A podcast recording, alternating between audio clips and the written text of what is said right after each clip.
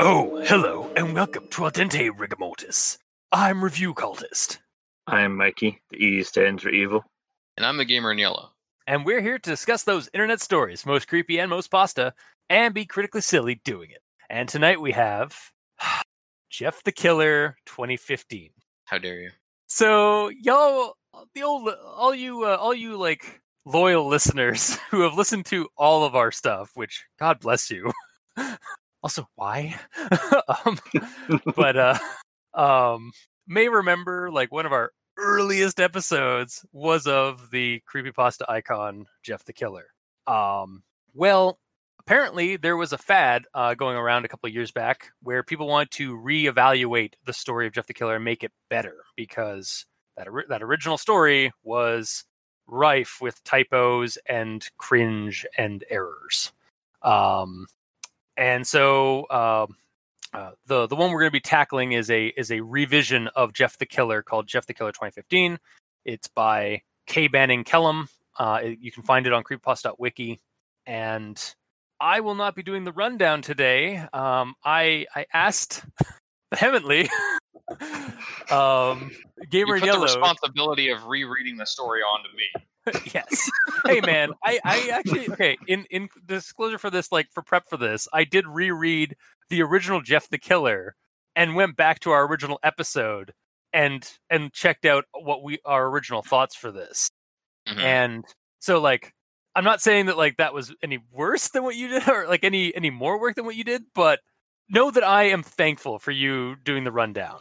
Fair enough. Okay. So, and without further ado, Gamer in Yellow's rundown of Jeff the Killer. Hooray. Everyone's excited? Everyone's stoked? Here we go. Yeah. All right.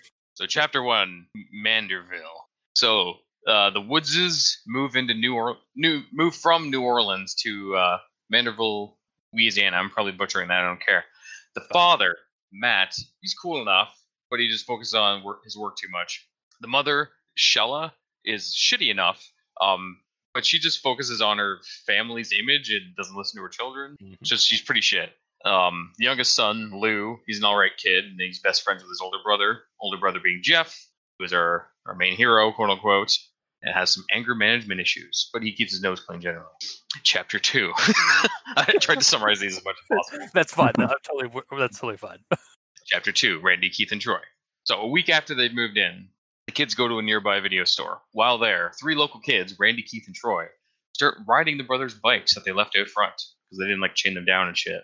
Keith is the the quiet, skinny bully. Troy is the fat bully, and Randy, he's the leader of the group, transformed from the norm by the nuclear goop.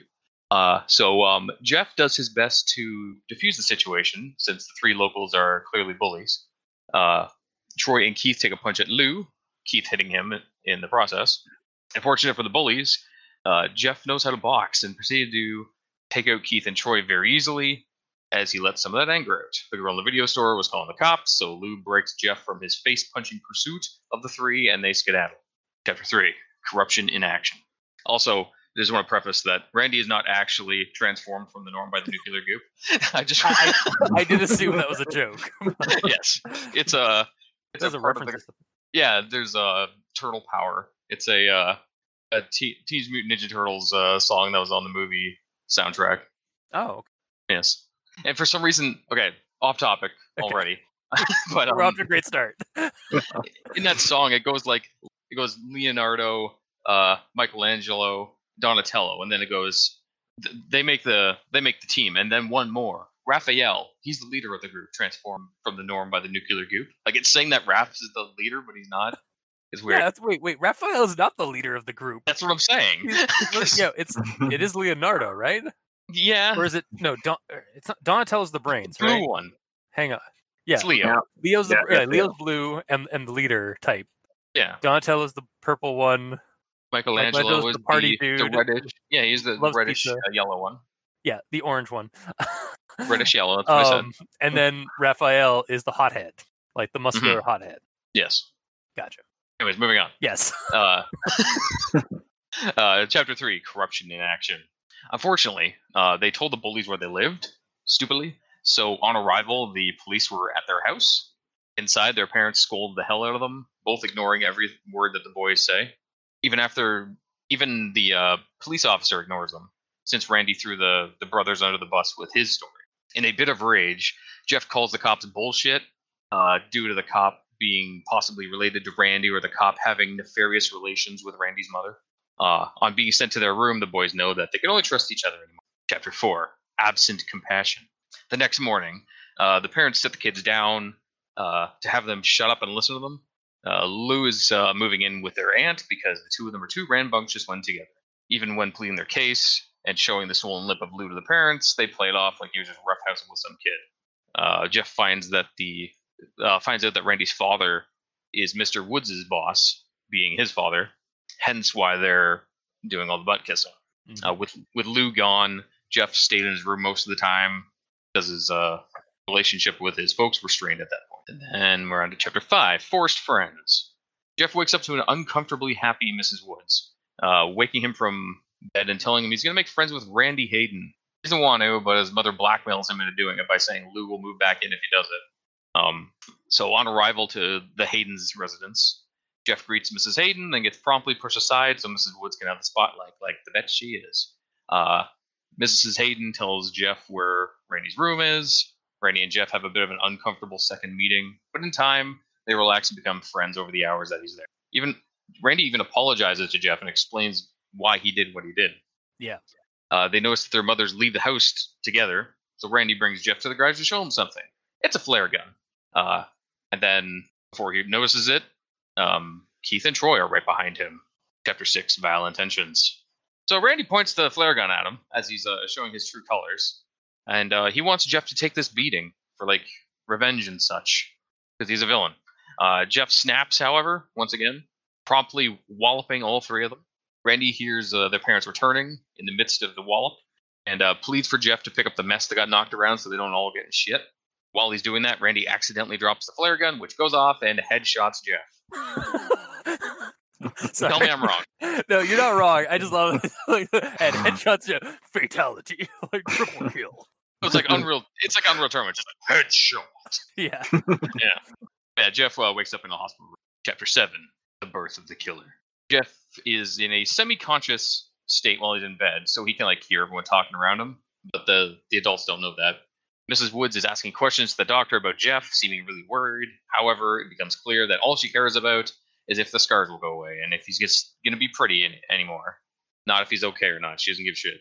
Mrs. Woods goes on saying that they're going to have to homeschool Jeff now because he's disfigured. And he'll never have any friends, etc., etc., calling him a pariah and such. Mentions how, once again, Randy threw Jeff under the bus, saying that Jeff found the flare gun and wouldn't stop playing with it no matter how much they told him to. And then Jeff shot himself in the face. A few days later, Jeff was ready to go home. He's never seen his face until now. By this point, he wants to see it. His left eye pure white with a red smile uh, like burn going up from his mouth, like across his cheek. The nurse says that she has to put the bandages back on now, and he says, Yeah, it's fine. I can admire myself later. Which kind of shows that he's kind of snapped at this point. And chapter 8, the last one, thank God. On the ride home, Lou is so happy that Jeff is okay and asks if they can go to a restaurant to celebrate. What a nice thing. Mrs. Wood says no, though, and tells them to go to bed. What a bitch. Uh, Jeff and Lou uh, chat in their room, speaking with Jeff speaking cryptically and confusing Lou. Lou goes to their parents' room to knock on the door and tell them. Mr. Woods tells them to go away and leave their mom alone. So that night, the parents wake up to their bed sheets being pulled off, and Jeff is standing at the at the end of the bed with his bandages off and a knife in his. After some questioning, Jeff walks up beside Mr. Woods and stabs him three times in the stomach, killing him. After uh, failing a sand roll, Mrs. Woods enters a fugue state and is frozen, sitting in the fetal position. Jeff says, uh, Lou wanted to celebrate my return, but you know what you told him when he asked that? She didn't remember, so asked. And Jeff said, go to sleep, and stabs her repeatedly in the chest until she dies. With his parents killed, he goes back to Lou and tells him he is free. Confused, while trying to sleep, he doesn't know what he means, and asks to go back to sleep. Jeff says, You'll see in the morning. And then that's about it. Walks out. He escapes the house. And, Never to be seen from again, probably. I, I, yeah, yeah, yeah. This is a one a one night stand. It's fine. Yeah. A one night stab. Mhm. uh, thank you, Gamer in Yellow, for that that very like succinct and thorough rundown. That that tends to be the way I do them. yeah. Trying to be as fast as possible while hitting all of the important points. Meanwhile, I'm just flailing around with words. Yeah. All right. So, with that, I guess we move on to our first and foremost section of our of our podcast. Everyone tolerates the grammar inquisitions. At this point, um, seriously, if somebody actually likes the grammar inquisitions, please please let us know. Or even if just someone realizes that they at least tolerate it, Yeah, exactly. that's fine too.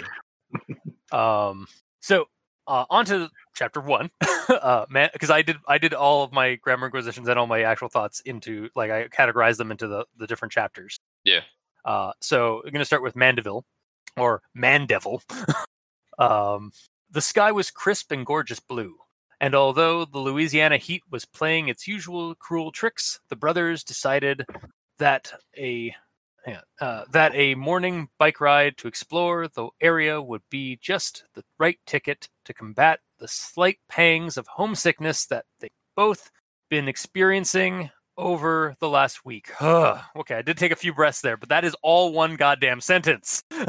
hmm I I didn't. This was the only one I actually noted down. Did anybody else notice run on like super run on sentences like this? I didn't even notice that one okay.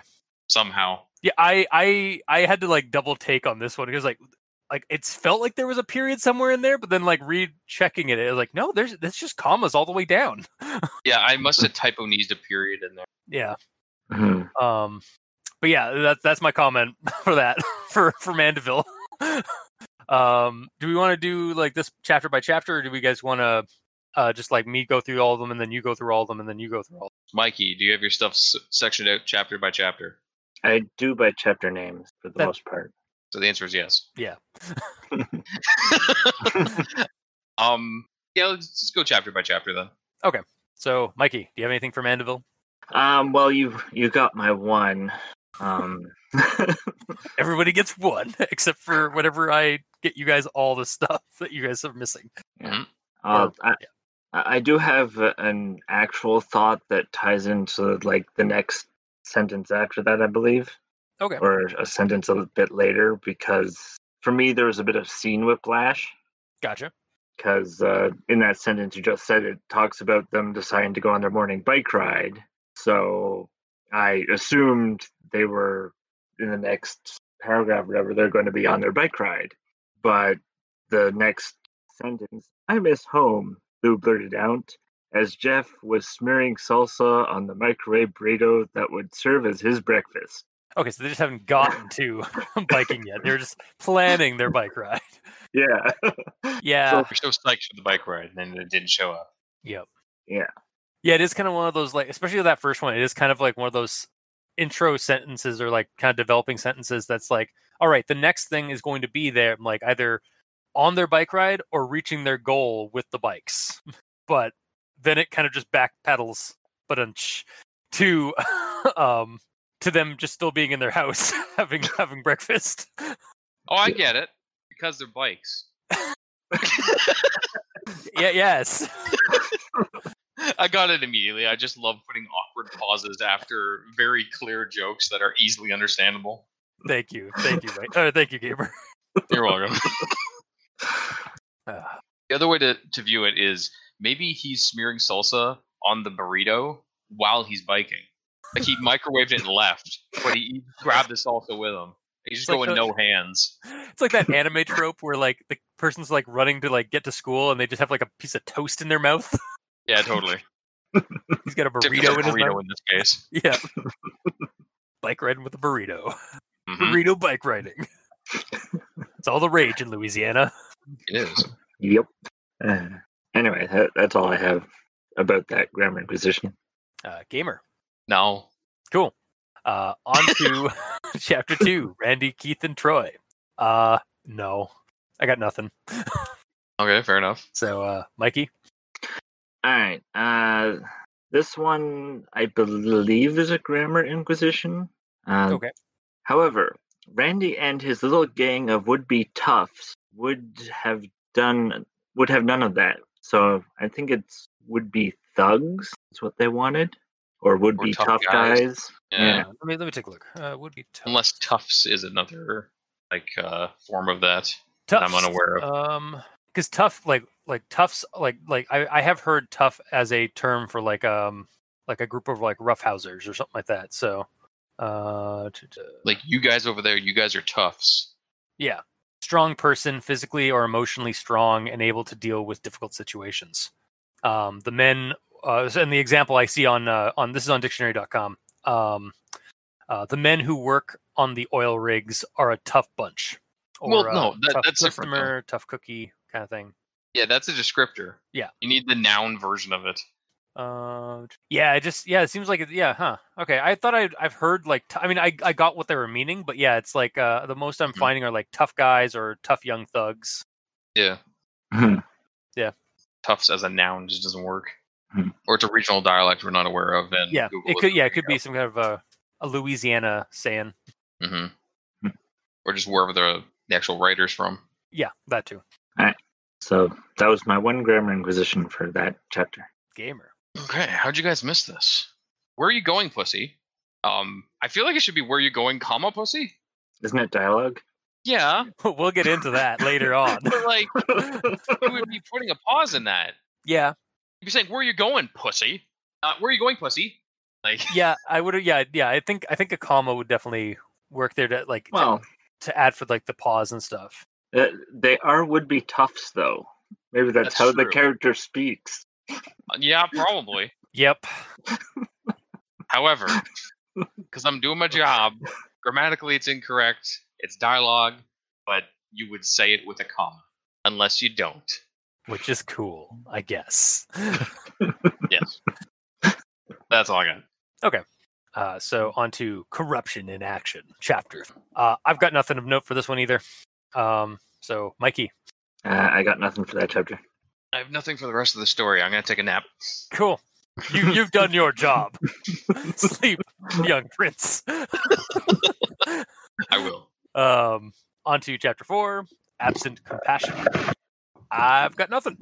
Mikey, Also nothing. cool. And on to chapter five. uh, forced friends. And this is one where I have it. And guys, these are going to be dialogues, but sue me. I had it bugged me. um, so starting with this one, yeah, sorry about that, Miss Hayden.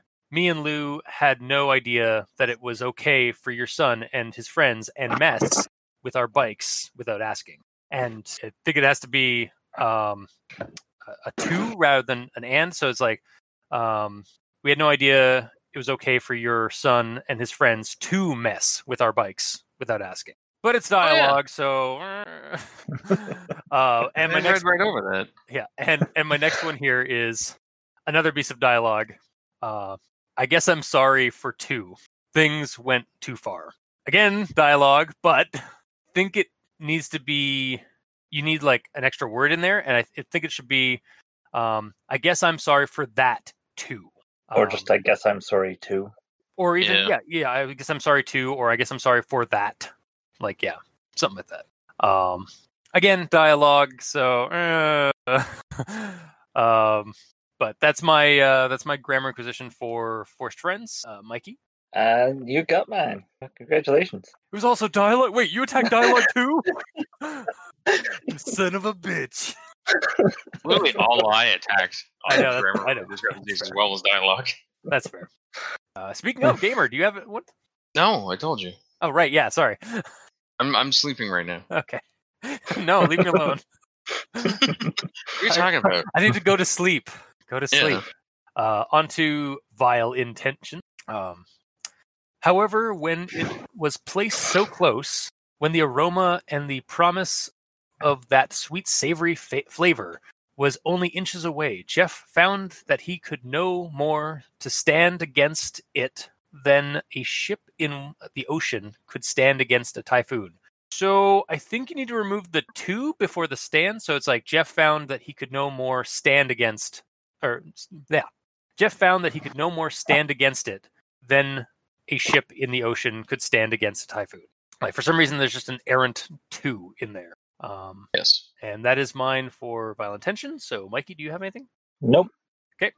Uh, on to the birth of the killer. And this is dialogue again. Sorry, there's a lot of dialogue typos in the story. Apparently, um, it's okay. There will be plenty to time for me to admire myself later. Um, I think I think you mean there will be plenty of time for me to admire myself. I mean, Maybe he snapped a little bit at this point. Yeah, and I mean all the other dialogues. I think have I think with the exception of the one from Randy, I think the other ones are all dialogue from from Jeff too. So, Yeah. uh, so Mike, do you have anything for this one? Uh, nope. And on to go to sleep. I have nothing. So, Mikey, All right. It's time for me to do the conjunction junction. everyone's second favorite segment. Yay! uh, and now a conjunction junction with Mikey. The E stands for evil. Take it away. And while he wanted quite badly to sock Randy and his pals around, a real concern suddenly invaded his mind. And while things had been far from perfect in their home, even after the move, there was a peace that had fallen over the family, and Jeff, fighting his urges, decided to do his best to keep it. It was actually Troy, the fat kid who stepped forward, fist balled, eyes squinted in anger. So now, seeing one of his friends go down so quickly and easily, left him in a state of shock that he had no idea how to address. It was as though the joy of showing them up was perfectly blending with the rage he felt towards them. And so it was. Lou was shuttled off to his aunt's place in Abita Springs, Louisiana, a place even smaller and duller than Mandeville, if one can believe that. It felt like thick, sweet syrup stirring around in him. It was hot in there, with the main door shut. It was limp in his hands, though, and the hammer was not cocked back. It seemed that the previous tough guy had all but shrunk back to a scared child. But now, now it was anger mixed with hatred. And while he certainly longed to be free of it, while he most certainly preferred the false sense of love and concern he believed he'd heard from her before, he also wanted to test it out a bit more. And while all that came together in Jeff's mind, he continued to swim in that black ichor of hatred and rage. And that was when he finally understood. It wasn't until the last day that he finally asked for a mirror. So, on the final day, when she arrived to clean and dress his face, he asked to see himself. So, after asking a few questions about the accident and the recovery, he fell silent as well. It was easier that Lou not have to hear all of that. It took a moment, but Lou finally opened his eyes and looked up. Finn. I'm not gonna lie, I'm a little confused by how disjointed it was, but It's almost like he grabbed random sentences throughout the entire story. almost. Mhm. Yeah, like I mean, because like sometimes we can get like a pretty either either like a very simple like version of the story, but like it was like fighting the, the tough guys, and then suddenly it was like a it, there was, it was like his mom or something was was there, and suddenly he's, he's suddenly he's he's uh he needs a mirror and he needs to get uh the nurse to come by and and get and uh, and uh, and address his wounds. So I guess he like yeah, it was just like wow, like super. And there was a mention of a hammer being cocked back, but no mention of a flare gun. So I just imagined some dude like like winding up with a hammer, Yeah. an actual hammer. Oh, that's why he's that's why he something needs to be have like wounds addressed and some of that because he, he was like blacked out after he got hit by the hammer. Yeah, totally. Yeah, And totally. early on, it kept saying it a whole lot, but didn't say what it was. And then it was like it was Troy. and then describe Troy as like as the fat guy. So Yeah, but then at that point, it's seeming like he's defending Troy. Yeah. It's weird. yep.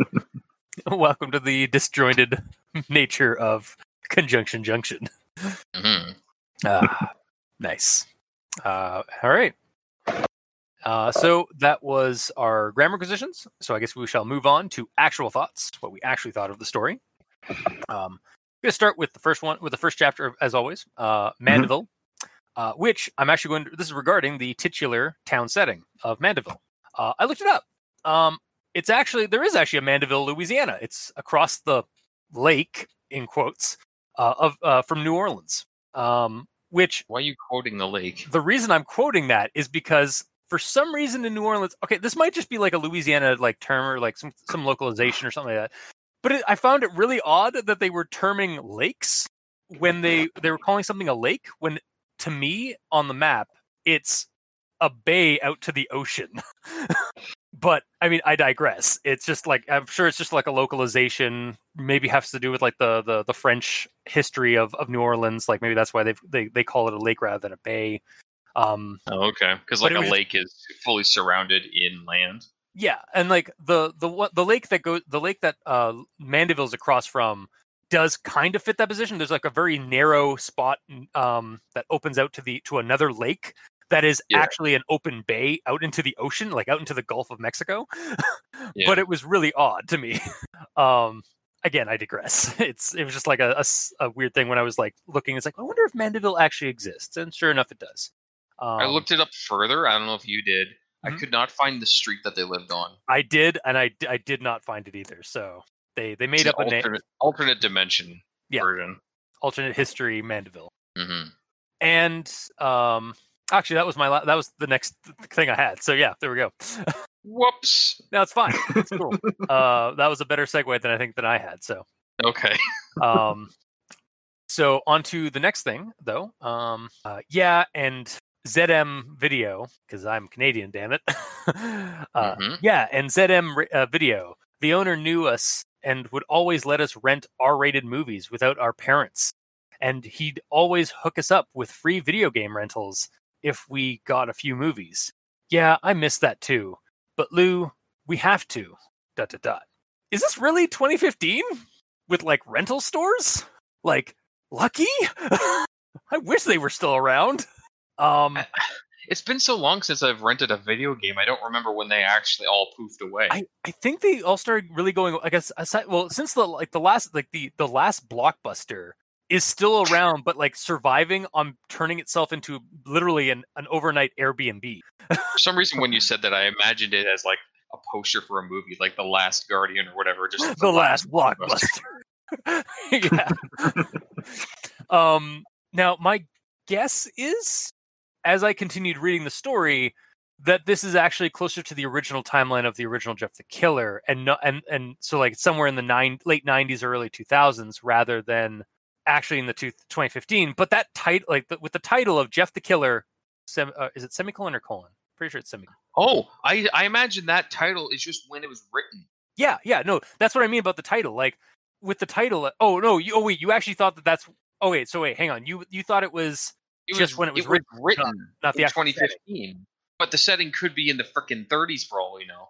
I mean, that also ruins the like that. That I mean, it can't be in the 30s because rental movies and VHS didn't exist. I, I'm a, I'm exaggerating. I, I know, I know. I'm being critically silly. Damn it!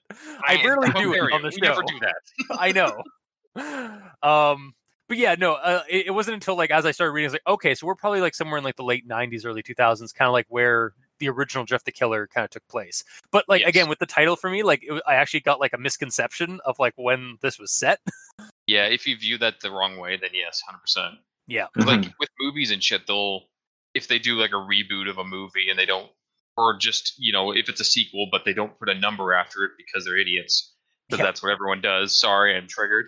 Um, like when you look it up, it'll ha- have in brackets like the 2017 version or 20 whatever version. Yeah, but I mean, the, well, to that point, like Halloween, like the Rob, the uh, the Rob uh, zombie movie, Zombie. the Rob Mhm. Zombie remakes, uh, they were actually like pe- they weren't period pieces. They were they were set in the in the in like when they were filmed. Same with the newer. uh, Actually, that doesn't make yeah the, the the last Halloween one just a sequel to the previous one.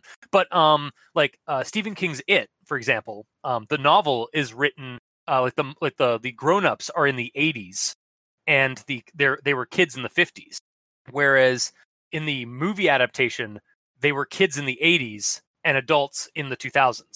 Yeah. So like they did update like like that's what like they did update it to the time. Mhm. Um, which is what I kind of expected this one to, but then yeah, we it seems to be like more just like somewhere in like the early 2000s or late eight, late 90s is my guess. yeah. Which I mean I didn't fine. go it's in just- with yeah. the I didn't go in with the the thought that it was 2015, so I just kind of let the story tell me what time it was just based on the, the tech level. freak or this is thir- like it's it's this is Thursday, not Freaky Friday. like why are we switch why have we switched situations here? I, I don't know. I mean, I don't know. I don't know. Yeah. Um yeah, yeah. So okay, so 2015 is just like when it was written, not the actual setting. I believe so personally. Yes. No, that's that's probably the better way to go with it. Um, Mhm. And so my next one here, uh, Lou interrupted. Uh, I know we have to. Uh, I know we have to make the most out of this, but still, this place just seems so fake. And mom and dad still treat us like we aren't even here. Yep, they do. I I was sort of hoping the new house would improve their mood, but what can we do? And I I really had hoped that this story would have elaborated why their parents are just so god awful. like a, like Mhm. given us some kind of a reason why like outside of like oh they just want to fit in but like they seem like they were terrible even back in the uh, back when in their old place Mhm. um Well, because I, they probably also wanted to fit in back then. I, I guess yeah um and and I then mean, yeah I summarized it at the start of my rundown. i don't know the you dad did just the Yeah. dad just wants to uh like focus on his work. That's all he gives a shit about, and the mother just cares about her image and the family's image. yeah i guess i guess it's really just i kind of wish they had ha- we gotten a little bit more backstory to them just being otherwise shitty people but i guess they're just shitty people for those simple reasons Mhm. um They're like anime Which- characters because they have Yeah. like one like facet about themselves, and then that's the entirety of their character.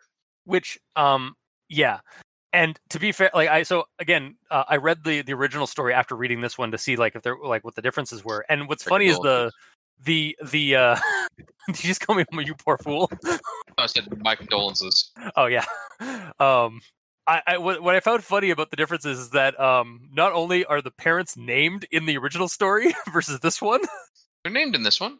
do we get a full name for like both They're parents? named repeatedly. It's Matt and Shella. Yep. Oh, okay. So they're okay. So they were named differently in this in the, in this one than they were in the other one. Okay. Um, but like, yeah, they're they're just as terrible in the original one too. like they're just, Yeah. but it's more of like a like a like a kind of like a ditzy terrible. Like they're just absent-minded and dumb. Whereas in Mhm. this one, they are like actively malicious to their family member or to their to their children. Yeah, they're choosing to be terrible. Yeah. Yeah. So, um, yeah, that's my those are my actual thoughts for for the uh, the first chapter, Mandeville. Uh, Mikey. Alright. Uh, so, uh, first bit of critically silliness here. So, a week after they'd settled in, Jeff and Lou woke up early. So, they slept in for a week and then woke up early? God damn it! But How long were they expected to sleep? Like a month or two?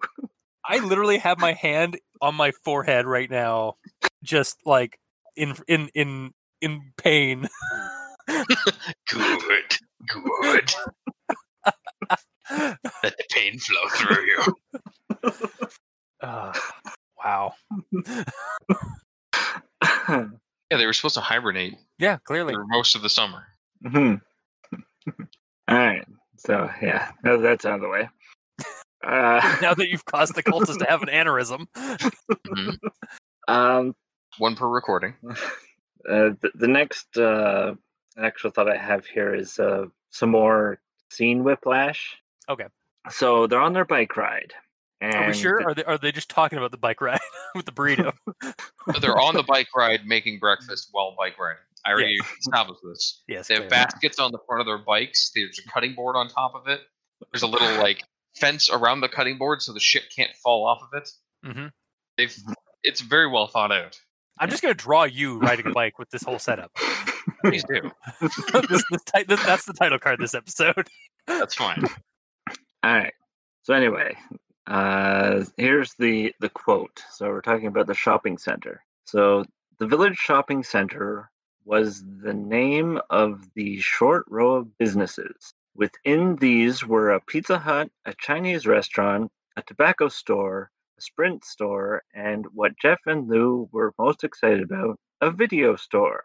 We'll have to get mom and dad to come down here and open up an account so we can rent some movies, Lou mentioned, as Jeff flipped a box over to read the description of a horror movie. So we go from being on the bike ride and I'm visualizing them going past the shopping center and describing what's in it, and then Lou's talking, and then suddenly Jeff has a horror movie in his hand and he's flipping it over.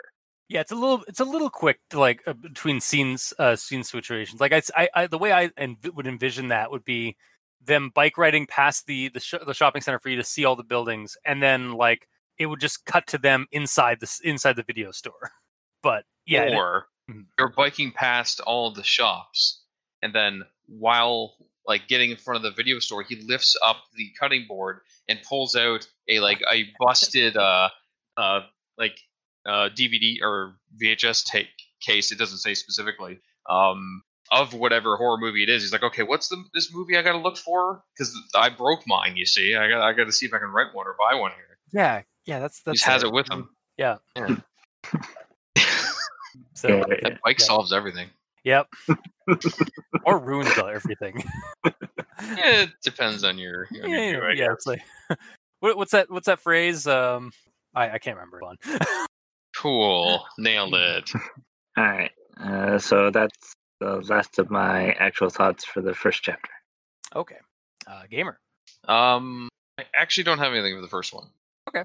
Then I guess we. and I actually don't have my notes sectioned out into sections, chapters. So I'm gonna do that right now. cool. It's gonna be super easy. We'll try to keep your. Uh, we'll try to keep the the moment or some uh, keep you covered there while you do that. Be fine. Be fine. So on to chapter th- uh, chapter two. Randy and Keith, or sorry, Randy, Keith, and Troy. Uh, Lou, who was both in better shape and had sparred with Jeff a time or two during his time spent boxing, was able to avoid the punches, but just barely. So these kids, who aren't old enough to set up an account at a video store, took boxing lessons. It explained Yeah. why. Uh, yeah, it does go on to explain why, and also to that, like this is this was like my initial like thought when I was thinking of this. I was like, I was like, I guess like Taekwondo and karate are a are like are something that happens. Yeah, I took Like- karate Yeah. in Yeah, and school. yeah, like I had taken I I, I took qu- uh, Taekwondo, uh Taekwondo when I was uh when I was in like I think when I was twelve. Um, so Mhm. it's not yeah it, it just it took me a second because I, don't- I don't really i don't often associate boxing um as like one of those like martial arts that you you learn uh, or you you can uh, take classes as as a kid but i guess Well- it is kind of basically the same kind of thing It's usually kickboxing. yeah But yeah, the there are kickboxing locations nearby. So Okay. uh, I've seen them. I'm sure there'll be children in there that could beat the shit out of any of us. Yep, yes 100% I stay away. Mhm. They're scary. first off children are scary in general second Yeah. off they've they've got moves hmm Ah, why isn't there a horror movie about that? About like kids like who know like karate and stuff, just like attacking people. Feel like you'd hit two nails on the head there. hmm Well, but Um. So yeah, that's that's my one note for Randy, Keith, and Troy. is just like I was initially confused about like the boxing lessons. mhm. Uh, Mikey, D stands for evil. Um, all right. So uh, my next actual thought is sort of a continuation of the critically silliness. Okay. So be prepared. the, the me up. quote, Yep, let's go. Let's do this. You should be hardened to this by now. You'd think. All right. So the quote is If he and Lou got into a fight on their first week in this new neighborhood, their parents would freak. To which I'm like, well, this is the second week because they spent their first week sleeping. Yeah, it's true. Yeah, Yeah. I think it's the third week actually. Hey, they're good. They can fight all they want. they got Mhm. they got they got energy for days. Literally. Except for three weeks, remember? so they got all the energy. Yeah, yeah. I, I feel like we we are almost like the bullies of this recording. Like we're bullying uh cultists. It's fine. It's puns. fine. I asked for this, guys. You did. This is totally not Stockholm syndrome. I asked for this. All right. Anyway, um, my next actual Another credit. thought is Sorry. I'm gonna let you finish. that the um You hear me? Yeah, what's up? Okay, he keeps talking even though I said I'm gonna let you finish. Um, oh, shoot. Okay. I, oh. We didn't hear you say that then. Oh, okay. Um, another title card idea. You can um make yourself as the cultist as like Jeff or as Lou or whatever, and then me and Mikey as bullies, like with our like hands, like like we're gonna punch you, but we're just like saying terrible puns. Yeah, I'm just gonna like it's gonna be like like just shouty shouty lines off your faces and just pun pun pun Yes, of like in, yeah pun exclamation point Mhm. yeah that's that's okay write There's write that like down green tears coming down from inside your. uh I, I inside cry your normal tears from that green eye Do you? yeah it's just a don't- single green glowing eye I I, I cry tears from. I don't know if you're full of energy and shit. no not normally anyway you should write that down though just let me know remind me just in case, because we have two options there. Yep. All right, please continue. all right. Uh, so my next actual thought for this uh, section is that we get an exposition dump that seems a bit out of place. Uh, Is this when he's giving him his uh his his business card like with all his information about them? um, well, The no, metaphorical is. Sorry. Well, uh, Lou, I believe it was Lou that insults uh, Randy, Hmm. and then we get some exposition dump about Randy that doesn't seem to fit in my mind. Okay. So I have the, the quote here. Uh, We're going to your mom's house. Me and my brother saved up a couple dollars from doing chores, and we hear she doesn't charge much. As the words left Lou's mouth, Randy appeared to only register a small portion of it. At uh, a small portion of it all. Randy Hayden had grown up in Mandeville. His father was a partner at a local firm that made a lot of money uh, something else that Jeff would soon come to learn. Randy and his friends, while the same age as Jeff, had grown up in very different circumstances. They were used to being listened to. They were used to being feared. Like, I do get what you meant because I started laughing as soon as I started laughing it like really quietly as soon as you uh says like uh Randy Hayden's dad to the firm. I was like, oh, and like it's it's like it's I know what the author's doing. I think like or at least I I think I know what the author's trying to do here is like trying to basically set up like a foreshadowing for what like out of out of story like to the to the reader, not to the people there about the thing. It's something that a lot of writer uh, horror writers do. Like they like, oh, like um um this character w- uh would later find out about all this information like that would come soon that would be prevalent to like why the character the, the their antagonizing character was acting the way they were um like it's actually Hmm. something i think i've heard i've read from stephen king like because he likes to like go into like the backstory of each character as he write uh, as they're as they're performing actions and stuff um Yeah. but yeah it, it does kind of seem a little it is kind of silly when it, when something just transitions to like randy hayden's father works at the local firm and Yeah, It's like there's an action scene going on, and then the narrator pauses everyone yeah just to talk about this. yeah exactly It's really like giving spoilers, honestly. yeah Yeah. I, I i could definitely leave it i mean i mean Well- uh yeah leave it as the yeah yeah to like to uh, to remove it like to kind of add because you we do find out more about this in the in the in a later chapter so Yeah, Well- like if it never mentioned it again, then okay, it has to be mentioned somewhere. Yeah But it says the same damn thing later. Yeah. And I mean, oh, why didn't he take a moment to talk about Randy's mother? Because she was just the one who was insulted. yeah that's true i mean that's just like that's just uh like a a diss that kids do though too Mhm. Yeah, but it's nothing to do with his father. You're 100 percent right. yeah it just kind of goes it really just it decided to go and start explaining why randy keith and troy are are bullies and like why they get away with it for like or like we get like a tidbit we get a slight teaser as to why they're bullies and why they're not going to take this shit It's like if you were like, "Gamer, your your ninja katana sucks," and then the narrator is like, gamer uh, only heard one part of Yellow's this. uh, bicycle is fantastic. It's off-road bike. It's yellow and it goes everywhere. Anyways, It's a little. It's, I don't think it's quite like that dumb. it's like pretty dumb. Like it, like there needs to be some kind of like thing that like adds on like because he's dissing the.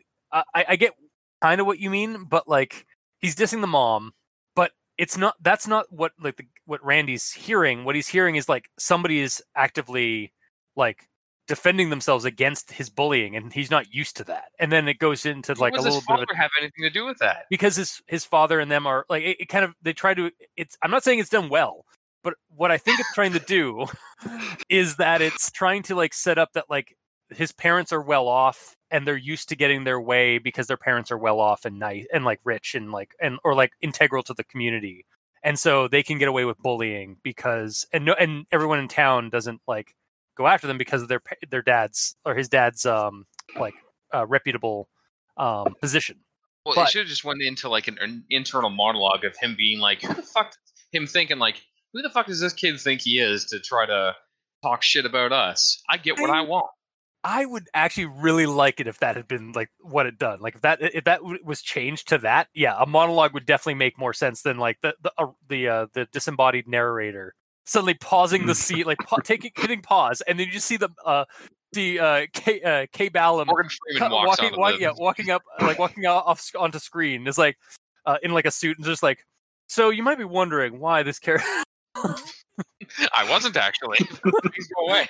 yeah yeah Mm. yeah i think the monologue i think you hit it on the head too again uh inner monologue would have made that much better Mhm. Yeah, yeah. And thank you for pointing that out, Mikey, because I never really grasped how annoying that was until you brought up the fact that it's annoying. yeah exactly yeah and Mhm. like yeah i i did it didn't bug me until you started pointing it out Yeah. For team effort to make that whole thing worse. yeah We did good. well this is a jeff the killer story yeah. All right. So that's the end of my actual thoughts for that section. okay so yeah gamer uh what do you got Uh, well, uh, the only thing I took note of is um, the fact that they just kind of blatantly say where they live. Not 100% accurate where they live. They just say like the street they live on, but they gave enough information that they knew that there was a place for sale there, so they know exactly where he is. so so basically like a business card Yeah, yeah, pretty much. Just as soon as I read it, I'm, I was just thinking you're being way too specific. This is going to bite you in the ass. The bullies know exactly where you live now. And then I put an edit of the next chapter after I read it. Cops showed up before he got home. Yep, okay, this is bad. So yep maybe you Yeah, shouldn't have told these where you where you lived yeah, yeah, yeah, no no i agree i surprised i missed that on my notes yeah. I totally missed it. I, I did actually have meant to put it in there, but I forgot. Yeah, that's all I got for that chapter. Okay. Uh, so on to the next one uh, corruption in action. Uh, going to start with this lengthy quote. Um, Listen, boys, you're lucky. None of the parents want to press charges. This will be reported as a simple scuffle between teenagers. But be advised, you're both on notice. This is a quiet town, not like New Orleans. We don't tolerate. I almost went. We don't take kindly to your teen angst here. It's pretty accurate, actually. It's getting close, yeah. We don't tolerate this sort of behavior over here. wow, it really is. It, it, it 100% is. It's Um, just a little bit more wordy. Yeah. If you see Randy, Keith, or Troy, I highly recommend you tur- you tell them you're sorry. We'll we'll be keeping an eye on both of you. So don't let this happen again. You don't want to have an arrest record. And to this, like at this point in the story, I'm just like, I love how like this story has made me absolutely despise and hate everyone in this story except for Jeff and Lou. Like the frustration of the world against a protagonist, even the like of proto Jeff the Killer, like pre Jeff the Killer Jeff, just gets just it just gets to me and I I see why and and like whenever I see it in media as a trope, it's just like I I'm instantly rooting for the protagonist because I hate everyone else. Well, yeah, they do that on purpose. Yeah, no, for it- that exact Yeah. response. Yeah, this story legitimately uses that trope like and just saturates the story with that. hmm So, um, but yeah, that was that's that's my my my thought for uh for corruption in action. It's just like the despicable town and and parents. um, yeah. And how they how they push Jeff and Lou up above that. um. So yeah, Mikey, he stands for evil. All right. Um, my actual thought actually um, bleeds into the next one as well. Okay. So uh, the issue is that they say the same thing twice, just slightly differently. Which uh, it, in this corruption action section, it has neither of their parents spoke to them for the rest of the day. At the beginning of the next section, Jeff and Lou didn't hear from their parents for the rest of that day. It's just like, yep, still not paying, still not talking to them. That is weird. hmm That is kind of odd how they like recapped that between chapters. Maybe it should have been like um they didn't hear from their parents for like the next couple of hours and then the next paragraph is like even until the, the end of the day they still haven't talked to their parents. Yeah. like a little different. Yeah, yeah. I can see it. hmm And again, I didn't even notice that was a problem until you pointed it out. Yeah, So now it's I looking good. Mike tearing points? down the veil of of, of uh, taking tearing down the veil that is rose-colored glasses. I don't know what that what that notion would be. No, rose-colored glasses is like nostalgia, isn't it? Yeah, I don't know like what I don't know what you're te- what veil you're tearing down, but it I, I can't describe it. It's indescribable. Anyway, Yeah. This metaphor is over. Yeah. Uh, don't, don't worry. Okay, next title art idea. You need to draw Mikey with a pickaxe hitting this undescribable thing that you can't describe. yes.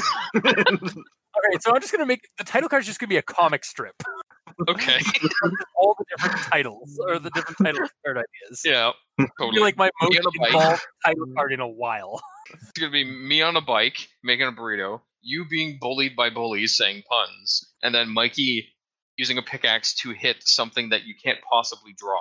Yeah, okay. Easy. excellent. yeah. So a- anyway, uh, another way to fix that is to just uh, at the beginning of the next section, um, just say that Jeff and Lou remained in their rooms late at night, yada yada yada. So continuing with the, the next sentence rather than saying again that they didn't hear from their parents. Yeah, would have made more sense and not be repetitive. hmm Yeah. All right, that was almost a grammar inquisition. A little. Yeah, Almost. It works. For, bo- it works for both. All right. And that's the end of my actual thoughts for that section. okay, gamer. Right, so my one note on this section is kind of like yours, uh, cultist, a little bit, just in regards to uh, the parents, not just everyone as a whole. Yeah, Just the fact that, like- against these two characters. Yeah, and two of which are obviously the parents, Matt and Shella, and they're just just horrible parents. And like they say, the kids say that they never start fights. Like they're they got pretty clean noses in in regards to like fights and shit. but Mhm. they just that the parents don't give a shit. They're like, no, I'm not going to believe you. You're you're wrong. You guys are always rambunctious. They even say that later. You guys are always rambunctious when you're together and you're causing problems. Meanwhile, apparently, at least in the eyes of the children, they're not bad kids. Yeah. And I mean that's that is honestly like the tr- like again it's not even just this story it's not just creepy pastas like this is a trope in horror media where like the protagonist like their parents no one will listen to them um like they're always getting like basically accused of the of the thing that like either the the monster or the villain or like the antagonist of the story is like doing because they have the better rep like basically it's it's it's a it's a it's a a conflict of of uh, of reputation. Like Yeah. uh, or like some or again like the cops are clearly like they're they're dirty cops. Like in turn and like it's very small scale in this story in that like they're they're protecting the kids of some of some uh, well renowned um uh adults in the community. But here's the thing: I wouldn't even call the cops dirty. They're not. Because really? Yeah, because here's the thing: the cop is just doing his job, honestly, in this situation. Because what happened was they went outside, the kids went outside to get their bikes back, and then Mhm. the employee at the video store saw them talking, and then the next thing that they saw was Jeff beating the shit out of them. So unless she was staring at them the other time, the entire time, and saw Troy Yeah. Take a swing, which she probably didn't. She probably looked over when she heard something, which would have been the punch from Scuffle. yeah yeah from Jeff actually doing it. So in her eyes, she started it. So she called the cops, and then eyewitness account and um, the three bullies saying that he started it, he's fucked. Yeah. So unless his parents back him up that he never does this shit, he's screwed. Yeah, and and again, like the the, the, the cop does point out, like, well, your your bike wasn't chained, which it, it just like I can I can get into the mindset of why the kids think this is so unfair. um, yes. because like yeah, like that, I think that's what like wh- like why this ratchets up the like the the frustrate like the frustration is what this this trope builds up is just like that frustration of the protagonist that the reader occasionally feels as well. It's like no, they didn't do anything wrong. Why is no one listening to them? Ah. Yeah. And with the bike thing, it's like, yeah, they shouldn't have been freaking riding the bikes because they're not theirs. Yeah. So it, it's like That's- if you That's what I meant by like like cop you- thing was like they were like they're they're protect they're, they're in in a small way they're protecting the the the bullies because they're giving them an excuse with the oh you should have chained up your bike. Yes, sorry, I didn't mean to cut you off. yeah, it is.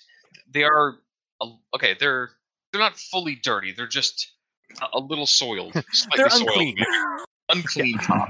Okay, sure. Yeah. Um, but yeah, Yeah. It, the bike situation is like if you drove your car up to friggin' Quickie Mart or something, and you went in to grab something, and you left the door open with the keys in, and then someone steals your car, and then Yeah. the cops show up and they say, "Well, you left the keys in it and the door open. The car's his now. Goodbye."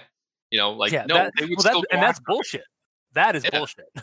um, but so it's not so much. I mean, they may not be dirty, dirty, but they're like um. I, I just had a word for it. I just had a reason for it. Um, no, not it unclean. It, it wasn't unclean. It was um like it, they're they're they're a small town group of cops, and they don't take. It, it even says like we don't take kindly to your like they don't take kindly to outsiders, and that's a thing that happens in small towns is that you don't like the the the the town's cops and like the townsfolk are always weary about like the new people that come into town, like that move into town, like Yeah. because they're they don't It's all want based on everyone's reputation. If you're new in town, you're the one who's getting targeted for everything because Yeah, everyone else has a rep that's good or bad. exactly yeah like you're going to be the scapegoat for uh, for everything that goes wrong. Yeah. Yeah. So it's it's not even just like the t- cops are like dirty or unclean. It's that the town itself just doesn't care or is is outwardly malicious to outsiders. for sure. And with how Randy dealt with this whole situation, I'm assuming this isn't the first time he's done it. So I'm assuming the cops would have had a run in with him repeatedly, Yeah. So just like, never finding him because of his status. exactly. So yes, they're dirty. so, it's not like we had that round. turn yeah, turn around completely. Yeah. Um. Okay. And is there anything more that you got for this one? Nah. Okay. On to absent compassion uh, i actually don't have anything for this one um, because it, it's very similar i believe to what happens in the first story it's just a little bit it, it- there's alterations to what it but ultimately yeah like uh, jeff is left alone is what happens um, so i don't really have much else to say for this one it's just um, again unfair uncaring world around these these two kids and it just furthers like further makes the um, uh, makes you want to like kind of see these these the underdog prevail. um, but yeah, so Mikey, do you have anything else Uh, for absent compassion? Nope. Okay, uh, gamer. Nah. Yeah, Yeah. it's it's really just kind of like it's it's almost like a lull between the two big scenes that are about to happen, or like the, between the two scenes. Yeah, Oh, it's the- an intermission. Yeah, kind of. Yeah. uh, it, it, it was an excuse to keep to get Lou out of the area, or to get Lou out of the conflict completely. hmm Um, and again, just further example of you know the parents being terrible. Uh, A little bit. so next one uh, is forced friends. Uh, I have a lot more to say about this one. Uh, so starting with this, hey, so I guess you heard our parents want us to hang out, get to know each other. Jeff sta- uh, stated with little conviction. Yeah, that's my mom. That's my mom, all right. She doesn't like drama. Honestly, I think she worries too much. I mean, I'm cool if you're cool. This nonchalant conversation, like, uh, oh, and the non nonchalant conversation that follows, like him hanging out with Randy or Jeff hanging out with Randy. This is my thought. What the hell? like, a bit of a tonal shift for me. Um, I was expecting a lot more tension than there was, though. After like thinking about it a little bit more during like during this read, I was like, I I, I do know it does kind of make sense because kids do tend to forgive and forget a lot faster than adults. However, this is a Jeff the Killer narrative. I As think the real reason Hmm? that he was being so friendly is because um the freaking parents were downstairs. Like, and yeah, and as soon as they leave, like that's when shit happens. oh, I know, but I'm saying Yeah. Randy is um his entire thing is he's an asshole. Yeah. But as long as um no one can call him out on it, you know, like if his parents Yeah, like, see him being an asshole, then that's a problem. Yeah, he yeah, exactly. He covers himself when people are watching, but as soon as like the authorities have, have left, like either they be police or parents or or old other adults, that's when he uh he goes into bully mode. Like he's just a I don't even think he cares if like random people see it because it's gonna be like, what are you gonna do? Tell my dad? You think he's gonna believe you? Have you? Do you I'm know who my Randy. dad is? Yeah, you know. Oh my god, it's it's that trope. It's like you know who my dad is. yeah, exactly. Yeah, no, it's exactly like that. Like it's it's authority figures like his parents and and police. Like uh, he makes sure they aren't they aren't the ones that see it because he uh, they believe him or they'll believe him more than anybody else. For sure. So he's just straight up a sociopath. Yeah, of um, course. and and yeah, like that. But like at the same time, like while I was reading this, is like I know what's about to happen. I really want them to be friends though. like I really wish that Randy was actually not like a monster here. Yeah. and like because it, it's yeah. because the way it's written up is like this is really good like i really kind of liked this like it was almost heartfelt like it was like two guy like two two friends like kind of like grow like like two bull like like two enemies or uh suddenly becoming friends like i was like oh my god like i i wish this would actually be like a buddy horror. Yeah. rather than the traditional like okay no this is a horror story. Randy's just fucking with with jeff this entire afternoon. Hmm um and then yeah like a few minutes like sometime like a short time later hey jeff come downstairs. I want to show you something cool. Uh randy invited and and jeff followed. Yep there it is. This is a trap. Like soon as that's project like soon as that's that's that's uh put out there it's super obvious that this is going to fall into a, a horror trap um and then we get this um this is during like the uh the scene with the the flare gun and stuff uh hang on uh Randy then continued to fiddle with the flare gun, popping it open and loading a flare. Now it's loaded, he announced. My dad showed me how to use this last year when we went out boating. Sometimes I take it out back and shoot flares at trees. But maybe this time I don't need trees. The change in Randy's voice and demeanor was impossible to. So I just want to question where's the Rabid Randy or Randy the Ripper creepypasta? Like, at this point, this kid is more of a sociopath than Jeff at this point. Mm-hmm. Um, claims to be. Even when he's pointing the gun at him, there was no conviction in it. He wasn't ever gonna actually shoot it. He's all that's talk. true. Yeah, it is. He's Yeah, it all is later. no bite. Yeah, that's yeah, that's true. Still, I really would have like like if the, like it, it really felt like we were about to go into another creepy pasta about like a different teen killer. Yeah. Or like both of them become monsters, Yeah, again, and then we get the buddy horror. and then it's like a freaking. Well, it's either a buddy horror or it's like a Pacific Rim situation with like two monsters fighting each other. yeah, or like a ri Oh, or, or even not even like so. It's like a buddy horror, but like it's more of a rivalry than a friendship. Like, let's see Mhm. who can kill the more people, Jeff. All right, Randy, let's do this. let's take Wow. out this entire neighborhood. Jeez, I, I could see. that I could be honestly. and terrible. Yeah, exactly. Like I could I could see this happening and I kind of want it, but I kind of think that's also terrible. Yeah, I don't know. One day maybe I'll write that. I don't know. I'll write I'll write a, a buddy horror in this vein. hmm the buddy slasher horror. It's like it's it's like Freddy it's it's less it's less like Jason It's versus not Freddy Freddy. versus Jason. It's Freddy and Jason. yeah, yeah, exactly. It's not yeah, exactly. It's Freddy and Jason like Come on there, Manny. Let's go and kill all these key, these teens. hmm And Yeah. Jason's like, Yeah. yes. he doesn't say anything. And then Jason's like Yeah. No, 100%. Like Mhm. please leave that silence in. I will when I I will I will not only leave that silence in, but when I go and uh, edit out all the other dead silence, I will make sure to like add in an extra silence Crickets. here. Adding crickets. Yeah, I like crickets as well. Awesome. I'm making you do a lot of work for this. I mean, I, I guess title pen- cards. yeah, I, I I think it's penance for me making you uh, do the rundown. Oh, whatever. yeah, that's fine. Okay. Also, I just noticed, I like how we we went from like kind of low energy, it's like Jeff's the killer, to like, yeah, this is fun. I like talking about this. like halfway through this episode. Yeah, totally. All right. Um, but yeah, the, that was my actual thought, right? Right. We're gonna move on to Mikey, I think. Okay. So, Mikey, uh, what do you have next? What do you have for violent intentions? what are you? Or no, sorry, not violent intentions. Uh, for um, for uh, forced friends. Forced friends. Yeah. All right. Um, I have a thing where for a split second I didn't know who was talking, and it made for some interesting, uh, Some an interesting silly moment. scenario. Yeah, yeah. So uh, here's the um, the quote. A short time later, Jeff and his mother were pulling into Randy's driveway. Randy's mother answered the door. Hi, you must be Jeff, she greeted. Jeff smiled wanly and confirmed that was in fact who he was.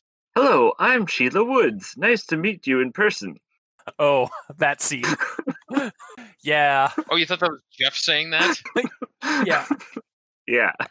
But then the very next day after that is Jeff's mother announced. So, but until you get to that Jeff's mother announced, it- It Yeah, is kind of because- odd. Yeah. yeah, the, the subject is mentioned right there with Jeff, and then yeah, dialogue should be his. Yeah. So if that was okay, maybe this is a grammar related discrepancy then. Maybe if uh, Jeff's mother announced was before that. So Jeff's mother Jeff's mother announced, "Hello, I'm Sheila Woods." Blah, blah, blah, blah. Yeah, I think that would definitely improve that. So, yeah. Mhm. yeah. But that, that's the only thing I have for that section. Okay. Uh, gamer. Um. okay. Uh. Yeah, I'll just read this quote. Okay. Hello, I'm Sheila Woods. It's nice to finally meet you in person. Jeff's mother announced, barging past her son and extending a hand uh, to Randy's mother. So, same quote, Great segue, by the way. reason. Yeah. Huh? Great segue, by the way. Yeah, totally. Um, so same quote, different reason though. Um, the reason I made note of it is just how cartoony this scene is because it, it's straight up a cartoon at this point. Like the mom just kind of push it, like puts her hand on his on her son's face and just pushes him out of the way so she can be in the spotlight. Yeah. It's like a straight up cartoon there. Yeah. For one hundred percent. kind of hilarious. And then um this other one is kind of a little bit in the veins of what you were saying earlier, cultist. Looks like I'm just piggybacking off of your guys' thoughts, but that's fine. Um, uh, at the point where it's like about time, I figured my mom would eventually talk to your mom into going shopping or get coffee or something like that. Jeff heard Randy pause the game. Uh, hey Jeff, come downstairs. I want to show you some cool stuff. Randy invited, and Jeff followed. So I, again, at reading this point, I had a feeling that Randy's about to hatch some scheme and pin some fight or damages on Jeff. It's unfortunate too because I was starting to like Randy, right. and then and like I was really, I was really liking their bonding moment between like over video games and shit, and like, like he's like he even explains like his whole like reason for being a bully, but like in a light that's like almost sympathetic. yeah, it actually is. like I've almost I've actually had like growing up like in high school, I've had this kind of thing happen, like where I was bullied um by like two or three people and I became friends with them after talking to them about it. Yeah, Like those tho- yeah, like yeah, like the people that like gamer knows them and like um and even some other like people like every every almost every bully I've had in because I, I I got bullied a little bit by uh, uh, in high school, but like Mhm. every bully I've had, I eventually became friends with because we uh, I confronted them and talked to them about it, like why they were doing Yeah. it, and they were just like I don't know, uh, and then they invite and then they wanted to be friends. Mhm. Like it was almost like they were like I, I'm not saying like that's a thing that ha- like always happens. Like more often than not, it's kind of like what happened here with Randy and Jeff. But like in my experience uh, growing up with like with bullies, like it is it's been kind of like I've I've gotten the the the, the happier ending to this, where I end up becoming buddies with the the people, and they were just kind of doing it out of boredom. Yeah. So yeah, and I'm again not tr- not saying that like oh yeah, just talk to your your your bullies and they'll like leave you alone or they'll be friends with you. It's like no, like that. I mean that might happen, but it it's not always the case. Yeah. If they're just rotten people to the core, Yeah. you can't fix that. Yeah, or if they just hate you for hating you, like that's that's going to be a thing. And this has been an Al dente rigor mortis PSA. hmm The first ever. yeah. and now I have another thing to put in the title card. God damn It's gonna be the busiest fucking title card ever. Uh, it's just gonna be a, like a, it's gonna be eight and a half. It's gonna be like like eight and a half by eleven, like comic book, like horizontal format. kind of seems like it, doesn't it? Fuck. It's a title Or card we'll- for, wh- for What's as funny is like listen, chapters there are in this story. Yeah. or what's funny is listeners who he, read it, listening to this will get to see how many of these ideas actually make it to the title card. hmm So anyway, sorry. For those for those of you uh, listening to this on a format that doesn't have a title card on the actual video you're watching, put in the comments below what your vote is for what you think the title card should be. Yeah. Because we put like what four out so far. Uh, I think about four so far, yeah, including a potential like just like a stamp, which is like al dente rigor mortis PSA. hmm Actually, that would be a really good. That, that might be that might be a good Redbubble uh, product. Just an al dente rigor mortis PSA sticker. Mm-hmm, For sure. Might have to think Because about we do those so much. I, I mean, I I do. I, we have been putting out a, a bunch of stuff on Redbubble. No, I mean like in regards to us doing PSAs often. Oh, okay, yeah. All right, just just keep going. We we need to get past this. yeah reg- regardless um so yeah i had that thought as soon as he offered uh, to show him shit downstairs and again edited in later yeah he's springing a trap god damn it Yep. i was unfortunately right again Yep. Admiral And Ackbar is just like it's a trap.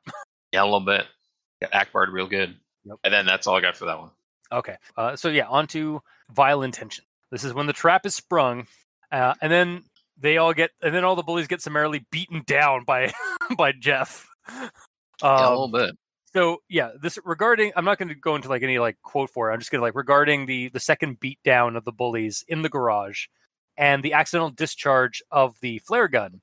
Um, I'm surprised by this turn of events. Actually, uh, this this alteration to the original version. Um, Jeff beating up the bullies, which is from what I recall from my reading the other night, is similar. Like the, he does beat the shit out of all the bullies, but then it's an the it's not a retaliation or it's not like um uh, it's not a purposeful um strike that causes the burns and and scarring on Jeff. Um it's an accident. Uh it's Yeah. a fumble. And I I almost it almost gives a sliver of empathy to the situation like the bullies did not intend to do this. They just uh and and they even like yielded to Jeff's uh, self defense, like the brawl, like was all self defense on Jeff's part, and they actually yielded to it. And then when you know the parents show up and they like they suddenly like start acting like kids again, it's like okay, we, we just made a mess, we got to clean up. Hurry up, come on, Jeff, help me out, please help us out, so we we don't all get in trouble. And then he's fumbling, like he's just fumbling with the gun with the flare gun, and it goes off as a result of that by accident. It almost at this it's just like no one's like no one's super at fault here. Like it's not it, suddenly the story stops being like people are malicious to jeff and so that's the uh, like that's like the reason. It's this it was complete accident that happened like that caused jeff's scarring. Um and the protagonist and at this point not a mindless killer just and he's still s- semi likable at this point. Um he's an, still the underdog character. Um Jeff actually gets a win and I'm excited for it. Like like yeah, this is like turning up great. And then like the fumble, I was like, "Oh shit." And it specifically says it's not accidental or uh, that it, or it specifically says that it is accidental. And I was like, "Oh." So it, like it wasn't even like Randy being an asshole like uh, like like another like asshole like or like there's another asshole moment. It's just he just fucked up. um I hate to say it, but like this, I I've been really enjoying this this segment. Like this this actually made for a very compelling conflict. This uh, in the garage because like there was no like real clear cut as to like who to like like who to boo for, who to root for in it. So i mean regardless randy's a freaking I mean shit Randy's a stain. dumbass. Like yeah, like Yeah. Randy is a dumbass. But I mean like it it made for a compel. it- It's it, it wasn't just a simple like aha I'm evil I'm gonna get you regardless of the consequences. It was no there are damn consequences and they and everyone involved is worried about those consequences. Yeah, but Um, yes and no because here's the thing. Even Mhm. after all that and him showing like he didn't mean to like shoot him and shit like that, he's still a terrible human being because if he truly didn't mean to shoot him, then he would have told the truth to his parents. But he's again that is true. threw Yeah, Jeff and under the bus. Yeah, and yeah, and in Birth of the Killer, yeah, we do get that, and I think, and that is also what happens. But honestly, that's just a, something that uh, Randy does. Like he he he makes the mess, and then he tries to cover himself by saying it wasn't him, it was the other guy. Like he Yeah, but uses a no matter really- how bad it is, I figured at this point he would be like, "Okay, this is fucking serious. I can't just throw him under the bus on this." but he did. Like, yeah. So Yeah. there's no redeeming qualities for him. He's just terrible. Yeah, Mhm. but I uh, but I'm I'm kind of uh, it, it was compelling for me in that like he didn't intentionally strike out at, at Jeff with the gun. He accidentally did it. Like that that one bit of detail kind of made the story the made the conflict that much more compelling to me. I mean, again, like you said, he's still an asshole and a, and like still like the enemy here and like still like the the uh, the antagonist, but it it made it more human, I guess. Like it was less cartoonishly villainy and more of just like I a get fumble. what you're saying. Yeah. But manslaughter compared to murder, manslaughter is still pretty bad. That's true. I mean, in I mean, in the original version, all of Rand, all of the bullies have guns, like have bullet gun, have like guns that shoot bullets and not flares. Yeah. Um, and they're all they basically hold up a a a, a six year old or an eight year old birthday party with guns to kill, so that they can they can take out Jeff. I forgot about that. Yeah, yeah, no, that's yeah, that's a thing that happened. I had to read that, man. I had to read that again. You have to drag us down with you. That's my secret. That's been the ploy the whole time, gamer, for this episode. no. but yeah, no, like in this, like in the original one, they're just like cartoonish, two dimensional bullies. In this Mhm. one, they're still the bullies. They're still terrible people, like everybody else in this town. But there is a little bit more humanity in their in their fumbles and stupidity and and and villainy. Like they're still like they they they're more relatable as as as um I don't know if relatable is the word. Uh, they're more Can I summarize this? They are not um, robo bullies. They are human bullies. yes, exactly. They are yeah they're they're fallible. is what I'm Mhm. trying to get at. Yes. um, and it made for more compelling conflict because of that. So I will Mm. stop. I will stop stroking the story's ego on it on its on its on its compelling conflicts and shit. Mhm. Mikey, go. Um, I don't have anything for this section.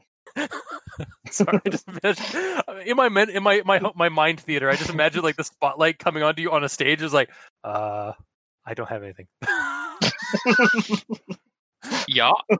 Sorry, uh, gamer, do you have anything for this one? Which section were we on again? This is um vile intention. This is during the this is basically the garage uh scuffle. Right. I, uh, I, I- don't have anything. That's fine. I had a lot I think I had a lot for both for all three of us.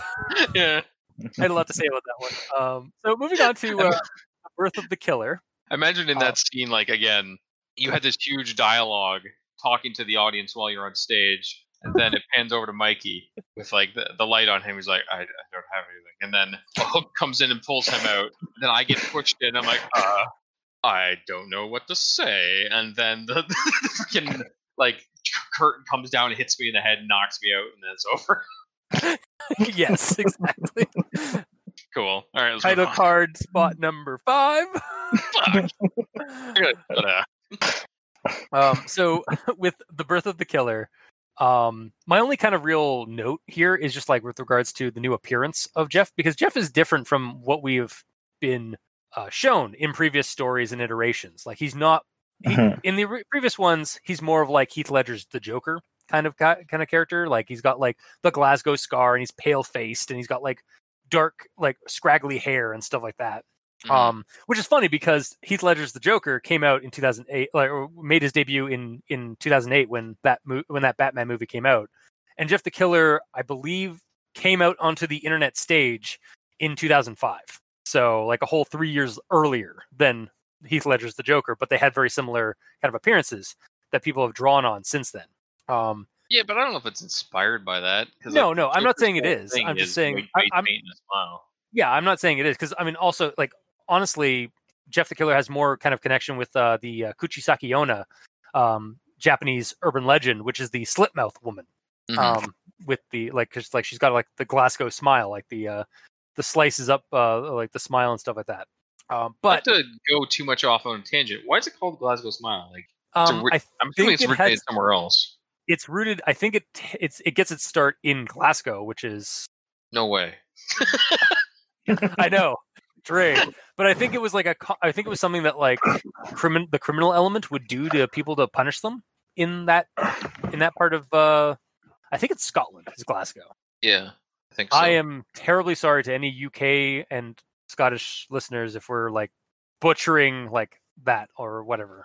Fortunately, we don't have a means to Google things. Glasgow smile. It is Scotland. It is Scotland. I'm also just looking at the Glasgow smile to see where it's full. It also has wow. There's a bunch of different names for it because I guess there's different places that. Um, I feel like it's uh, something criminals would do to themselves, not to random people. So, according to Wikipedia, a Glasgow smile, also known as a Chelsea smile, a Glasgow, a Chelsea, a Birkenhead, a Buck 50, a Cheshire grin, is a wound Buck caused. Yeah, is a wound caused by making a cut uh, from the corner of the, of the victim's mouth up to their ear, leaving a scar the shape of a smile. The act is usually performed by with a utility knife or broken glass. Uh, the practice is said to have originated in Glasgow, Scotland, in, in the 20s and 30s. Most notably, Scottish actor Tommy Flanagan has the scar of a Glasgow smile from when he was attacked outside of a bar in Scotland. So yeah, basically criminal elements in like the 20s and 30s in Scotland wow. would do this to people as like a, a, a sense of uh, like mutilation and stuff. Also, I love the uh, the see also section of, of of the Wikipedia has a ton of things like the like Glasgow style or like those kind of like cuts and like uh thing uh, like related mutilations, including Kuchisake Onna, the slit mouth woman from Japan, and Jeff the Killer. Great. Yeah. Uh, okay, so moving on. Um, but yeah, going back to my my original kind of idea or my original comment or thought on uh, from the birth of a killer. Uh, I do find it interesting that like we went from like the Joker style kind of like like that to a more Two Face looking appearance for Jeff because it's half of his. I I thought it was. I thought for some reason like we were gonna get some like some way of like the, the scar went all like all across his face, but no, it's just the one side of his face that's scarred. Um, Mhm.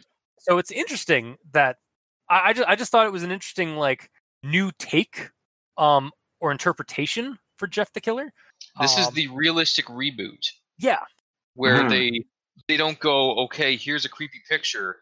Now I have to have the unfortunate job as a writer to try to explain how this works. Mhm. Okay, so we need bleach and we need a fire and And- like all this bullshit to explain it out. we, But without vodka.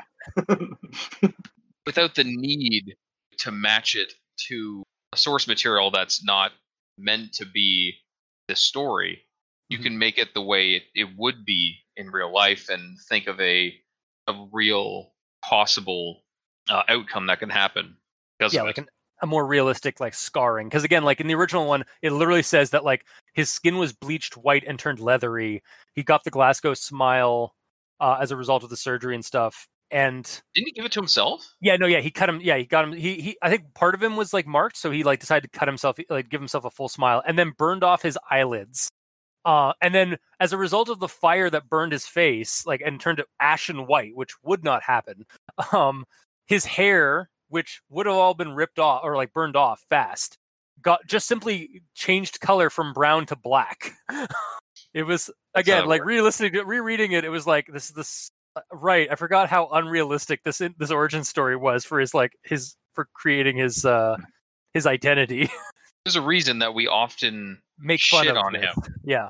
Um well what's funny you say that because i found out actually while doing a little bit of re- uh, some like light research on on jeff the killer for this um the original artwork and and like story or like the story itself that we that we read so long ago and that we make fun of because it's really poorly written um it is actually a piece of fan fiction for the the the original piece. Like it wasn't created by the same guy, person who made the the uh, or who did the photoshop well that's what i'm saying Yeah. because you're taking something that is not something you designed yourself and you're trying to make a story around it Yeah. that's why it's so difficult to explain it out Yeah. and it really does and, and when it's done poorly it, it really does kind of come through that you're just kind of trying to force a narrative based off of an image Well, it, I it's not even so much that it's if it's done poorly or not. Like you yourself, how would you explain that picture as a real person? Pr- first off, I probably wouldn't even do a real person. I'd do something supernatural, if I'm being honest. Um, like some kind of like ghostly figure, some kind of ghostly murderer phantom. Yeah, I guess a ghost would being on. good. Yeah, like some kind of like phantom or some kind of like undead or supernatural entity. Um, and which a Yeah, lot of other, a lot of a lot of other stories have kind of gone into yeah where like they've made him like a, a, a thing from hell that like is like trying to do things like the he's he he takes the souls of his of his victims after he um he kills them kind of thing. Uh, um yeah, i would not have tried to go a realistic route with that. I, I would not have gone uh, i would not have gone the realistic route with uh as to the origin of jeff the killer based off of that photo if i was if i was to write a story. Um Regardless, if someone held a flare gun to your head and said, "You need to make a realistic uh, story based off of uh, this image," I mean, I get the original Jeff the Killer is the best you could do. Like, I don't know how else you would explain Well- your white skin out and shit there and the eyes. we haven't funny you say that too because there is an original story that is not the the the one that we all think of um that the creator of the photo did i think wrote uh, as like a backstory Really? or like as a story for jeff the killer I, i'll have to do a little bit more digging into it um because i only like i saw i saw i like i skimmed through part of it when i was looking for the origin like for when it when jeff came out and i realized that like the image was created by this person and apparently they also wrote a story off of it but that's not the story that everyone knows. It's the one that we read six years ago and and discussed um me and dr leviathan. So we might have to go back into the jeff the killer mythos after this what if episode I don't want to? If you really if honestly if you really don't want to you don't have to be part of that episode okay.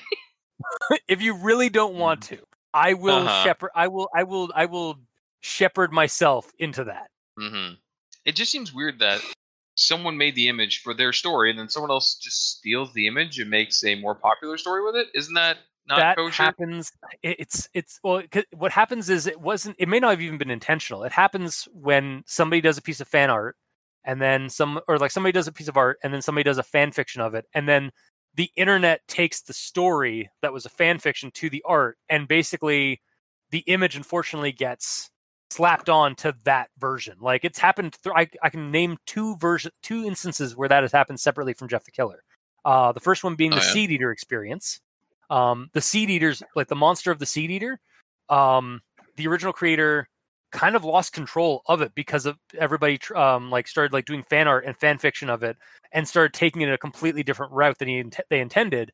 And as a result um, they uh, they kind of decided to just like dr- like just stop lo- having ownership of the seed eater and try and do something else because they were Wow. tired of people like thinking it was something else. Um, the other instance is uh, momo the um the uh, the bird the bird woman monster that uh some Japanese artist sculpted and made this creepy yokai uh creature with like big bulging eyes and it's like a, a weird distorted female vo- uh, female face on a bird's body. And it was in an art gallery in Japan for yokai like imagery and stuff. Um and somebody took a picture. It's nightmare fuel. Like I I when I remember first seeing it I was creeped out I'll buy it.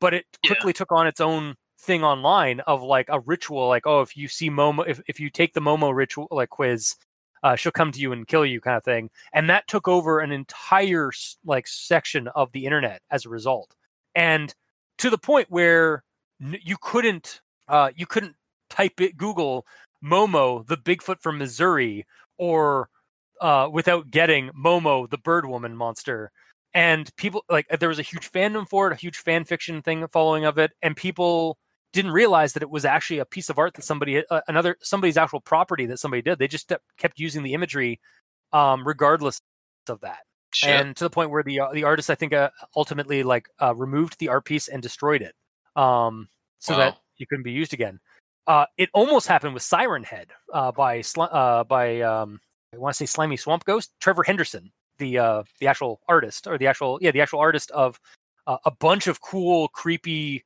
photo manipulations on twitter uh one of his main one of his early monsters uh siren head got huge amounts of like cult fo- like fan following and he had to actually he fought a bunch of people who tried like using it in a video game and was selling it on on stream or on on steam um Wow. because it's not like and people and people on youtube and stuff like that started feeding into the misinformation about the monsters like core ideas um and it is an intellectual property um like to trevor like trevor henderson owns or is like the the creator and copyright owner of of siren head so unless you get permission you can't make any kind of like profitable like artwork or any kind of profitable project with it um unless you get his consent and a lot Yeah, of people work it's like if I tried to make a Mario game. I, I can't Ex- do that.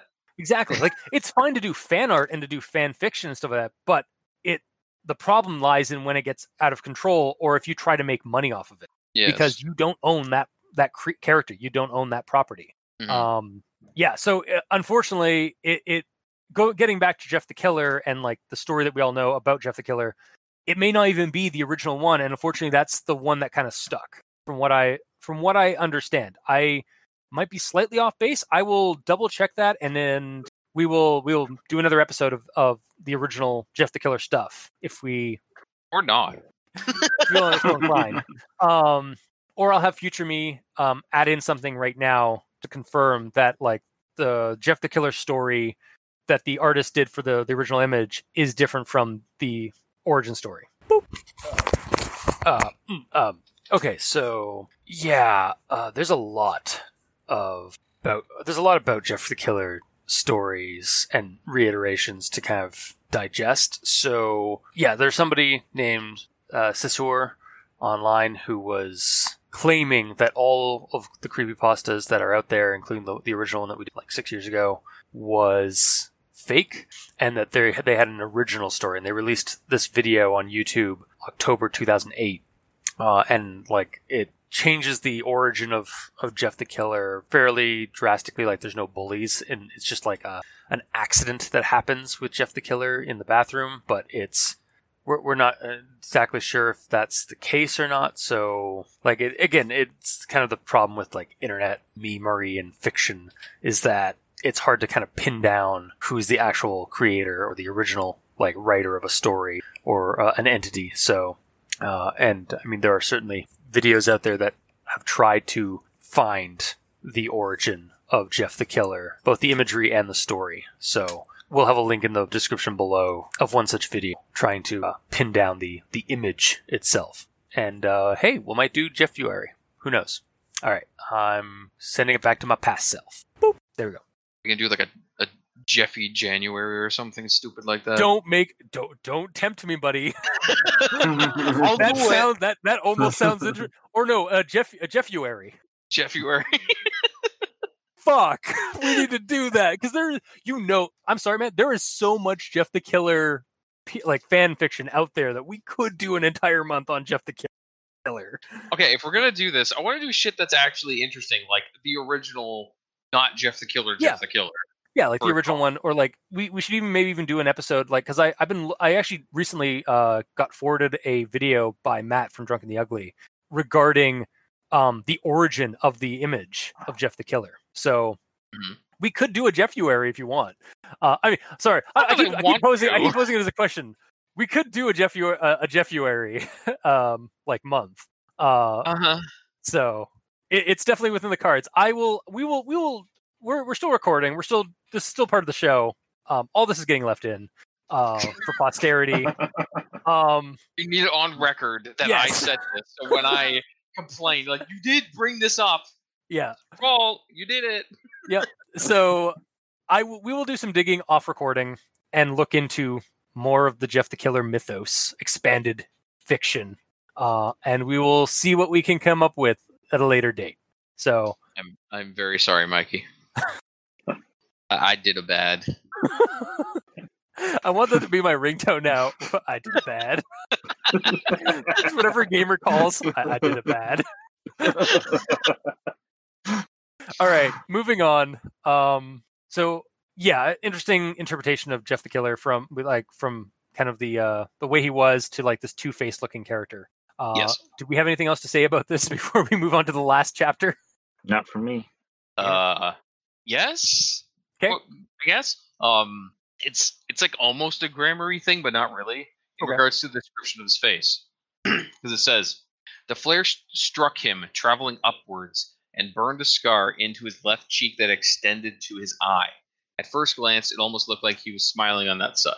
So without mention of the smile, the direct um, description of the scar sounds like well the way I first imagined it.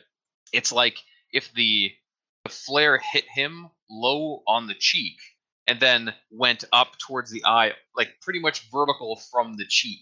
hmm Almost like a freaking the crow situation with like a line going over the eye that's almost vertical. That's the way it was described. Yeah, but a lot of the imagery because I'm loo- I'm looking at I'm literally have Google image of Jeff the Killer 2015 and all of the imagery has it that like um it it curves over to the eye at a cer- uh, past the uh, the the the corner of the mouth. yes, I, I get what Yeah. they meant, but um, But the way it's the way described, is- described, I imag- I unfortunately originally viewed it as a pretty much a vertical line until the smile thing came up. Like, Okay, I guess it's backwards to that. Yeah. Like the simple addition of um, where's hang on. Right. Okay. Sorry, I didn't put quotations around my rewrite, so I had to find it. Um, where'd it go? Fuck, I lost it again. Uh, okay, fine. Um, a, a simple rewrite of just literally putting one word in. Uh, the flare struck the corner of his mouth, traveling upwards, and burned a scar into his left cheek that extended to his eye. Because the net says that the, the flare came up from the ground, hit the side of his mouth, and kept going. Yeah. Like the simple addition of the location of the impact completely clarifies that. That's all I gotta say. No, okay, that makes sense. Okay, uh, and then we move on to last chapter of the story. Go to sleep. Uh, so, going to start with this. Um, you'll see in the morning. I just want to let you know I love you. You've been my best friend. Remember that, okay? Thanks. I I love you too. Now let me get back to sleep. Lou replied, already dozing off again. Jeff smiled and stood up. As he left the room, he looked back at his sleeping brother one last time before he vanished into the night. And my comments to this is, and off to kill all the other miserable assholes of Mandeville. At least the bullies. at least the bullies. At least Randy. Mhm. Randy needs to get a all three of them. Randy needs to get a visit. Maybe that maybe maybe that uh maybe the other three, but definitely Randy. Yeah. Randy's getting it Oh. worse. Yeah. Uh Randy's so- gonna watch him kill the other two. Yeah. so seriously though addressing the the last this last big scene here i think this version manages to illustrate much better what the original jeff the killer story or at least the one that everyone knows like we just brought up kind of spewed out. Uh, and that is the feeling of angst uh, rebelling against an unfair world and revenge fantasy that teens often get uh, or often like um, like dream up. Uh, it manages to build up antagonism and boiling points in the story, like throughout the story, in a much more coherent way than the previous version that was covered. Um, don't get me wrong, still a story about a serial killer in the making, but up until the point he turns to the dark side, I was really rooting for Jeff. Um, and even at the end here, I am left with a bittersweet moment of like brotherly love, like, and like I I kind of almost feel bad or feel sad for Jeff for leaving his bro, even though like seconds ago um, seconds ago I just read that he killed his mom and dad. Mm-hmm. Like I'm not saying it's justified, but like they were also really shitty. um, again, not like it, it's it's yeah it's I don't know what else to what else to say here other than I don't hate how things went down in this story. Like it's a much better retelling of of the Jeff the Killer origin narrative to me anyway to me anyway. So yeah, that's that's that's my my actual thought for the final chapter is just like I was it was a very nice bittersweet moment at the end there that kind of tied off the story well for me even though like minutes ago I just read that he killed mercilessly killed his parents. but at least he still loved his his brother. Um so so so Mikey, he stands for evil. You're up. Um, well, I, I got some more um, of the parents being stupid in this. 'Kay. Um, so uh, the quote here is uh, She and her husband both retreated to their bedrooms as well to argue or feel sorry for themselves. Who knew?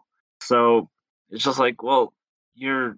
They didn't seem to be like acknowledging uh, Jeff's predicament and even the earlier section where uh, Lou recommends going and celebrating Jeff being home by going out. And then just like no. Yeah, and then uh, later the they had one last chance to redeem themselves when uh, Yeah. really? yeah when uh, Lou came to them and said, uh, "Mom, I think Jeff is acting weird. You may want to talk to him." Go away, Lou. Leave your mother alone. His father's voice answered. Lou, being young, had no idea or no other ideas, so he returned to his own bedroom. Yep. Like- They- They had one final chance and they messed it up. mm-hmm. It's true because if they went, okay, we'll go talk to him, then they could show that they actually have some form of actual human feelings. Towards their their their children.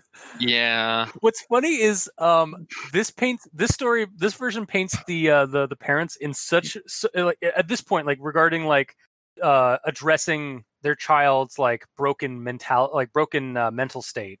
It it's funny how it how it addresses uh, it, it it pictures the parents to be more uncaring than they are in the in the other version of the story where the parents do ask their uh, the doctors if if, if they think uh, Jeff's going to be all right, and the doctor's like, "Oh yes, this is expected for from such a from such a, uh, a horrible traumatic situation. Um, if he starts acting even further weird, uh, come back and see us in a couple of weeks." Oh, really? yeah, like they they do show some concern at the uh, like a little bit more concern for Jeff in the other story, but in this one, it's just like no. I mean, they they're sticking true to the they're sticking through the entire story. It's like no, your their parents are just terrible people. hmm Well, and uh, for me at least, uh, I think uh, a way to potentially solve or make the parents better. Less terrible. uh, well, same terrible, but slightly less. Uh, would be if the mother was a stepmother, Mm, yeah. because then she's not biologically related to the brothers, and thus is just being her "it's all about me" scenario. yeah, we're getting more of a, an evil step uh, evil stepmom kind of Mm. narrative put into the story. Um, Mhm. I mean, not to not to bash stepmothers because like you can you can be a stepmom and be just as like good to your to your stepkids um, Yeah, as a as if you were a regular uh, as if you were a bio- biological mom. Yeah, because like just- your maternal instincts would take over and shit. Exactly. if anything, yeah. I think it's it'd be harder for a stepdad than a stepmom. yeah, because there's there's certain stigmas and stuff like that in both Yeah. culture and like just in dealing that kind of stuff. Um, but again, like yeah, like I, I think there is definitely. Um, I mean, since we're following like the, the the thing of like narrative tropes and story stuff, yeah, like it would have been a little bit more easy to buy or easy to eat, like take that pill to of digest. yeah to digest that pill Mhm. of like um uh the mom being this terrible and this like stupidly like self-centered if it was the stepmom Mhm. if you want to like kind of keep that narrative going yeah, I mean, humans are terrible people, so I'm sure there are i mean yeah you're a right number of stepmoms out there who are equally bad. Yeah. But i mean it's not all of them like that otherwise uh, to say otherwise would be generalizing an entire Yeah. group Yeah. of people Yeah. Yeah. So that that's all I have to say for that section. Okay. Uh gamer Um, the only thing I have written down is uh, when he goes to attack his parents. I, I kind of wish, like, it's gonna sound silly, but it would hear me out because it would actually be realistic. I kind of wish when he went to stab his father, he missed on the first stab. he he stabbed no and he missed perception. No, I, that's why I said it. Don't. It's not funny. i know i'm sorry I, I i i saw as soon as you said like um it's it's an i Missed. thing i realized yeah Oh, I know. I do that all the time too. But regardless, I kind of wish he missed on the first stab because he has no depth perception anymore. He's half Yeah. blind. yeah yeah and then he- like it would show that he's serious and then his parents could like backpedal a little bit and try to explain shit but then the next series of stabs would get him obviously Well, it was funny because like the the dad's like trying to like like like a hostage situation is like, son, put the gu- put the knife down, like whole time. i didn't even get that like the feeling i got from him is just like oh it's- he's fine he's not gonna fucking do anything what's he gonna do you know like he was not worried at all until the Which- knife was in his stomach yeah, exactly. Which is kind of com- kind of funny in itself because like, are you that dense that you just don't perceive that? Yeah. Then again, it also they did just wake up in the middle of the night, so they are like dealing with like drowsiness and like you're not thinking properly because you're like you're still trying to get your thoughts together. I mean, speaking for yourself, but if I woke up and there was a a child at the end of my bed that's has a scarred face and one pure white eye while brandishing a knife, I think I'd wake up pretty quick. Just I mean, you would, but you're yeah, and yeah, who knows? Like, but like people are like uh, maybe it's like yeah, different people because like I don't know if I'd be. I don't know if I'd still be. Pro- I, it'd still take me like maybe five minutes to process what the hell I'm seeing. I guess, um, yeah, I am a morning. Yeah, I am not a morning person.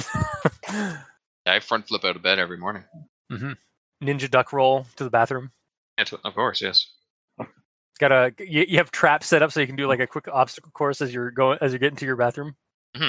It's like the Green Hornet. I have a a um, I have someone that I, I pay to hang out in my house and attack me on the way to the bathroom every morning. Nice. Keep me keep me sharp. That's just your your basic ninja training right there. hmm It is, yes. Then we play video games together later. Mhm. Great.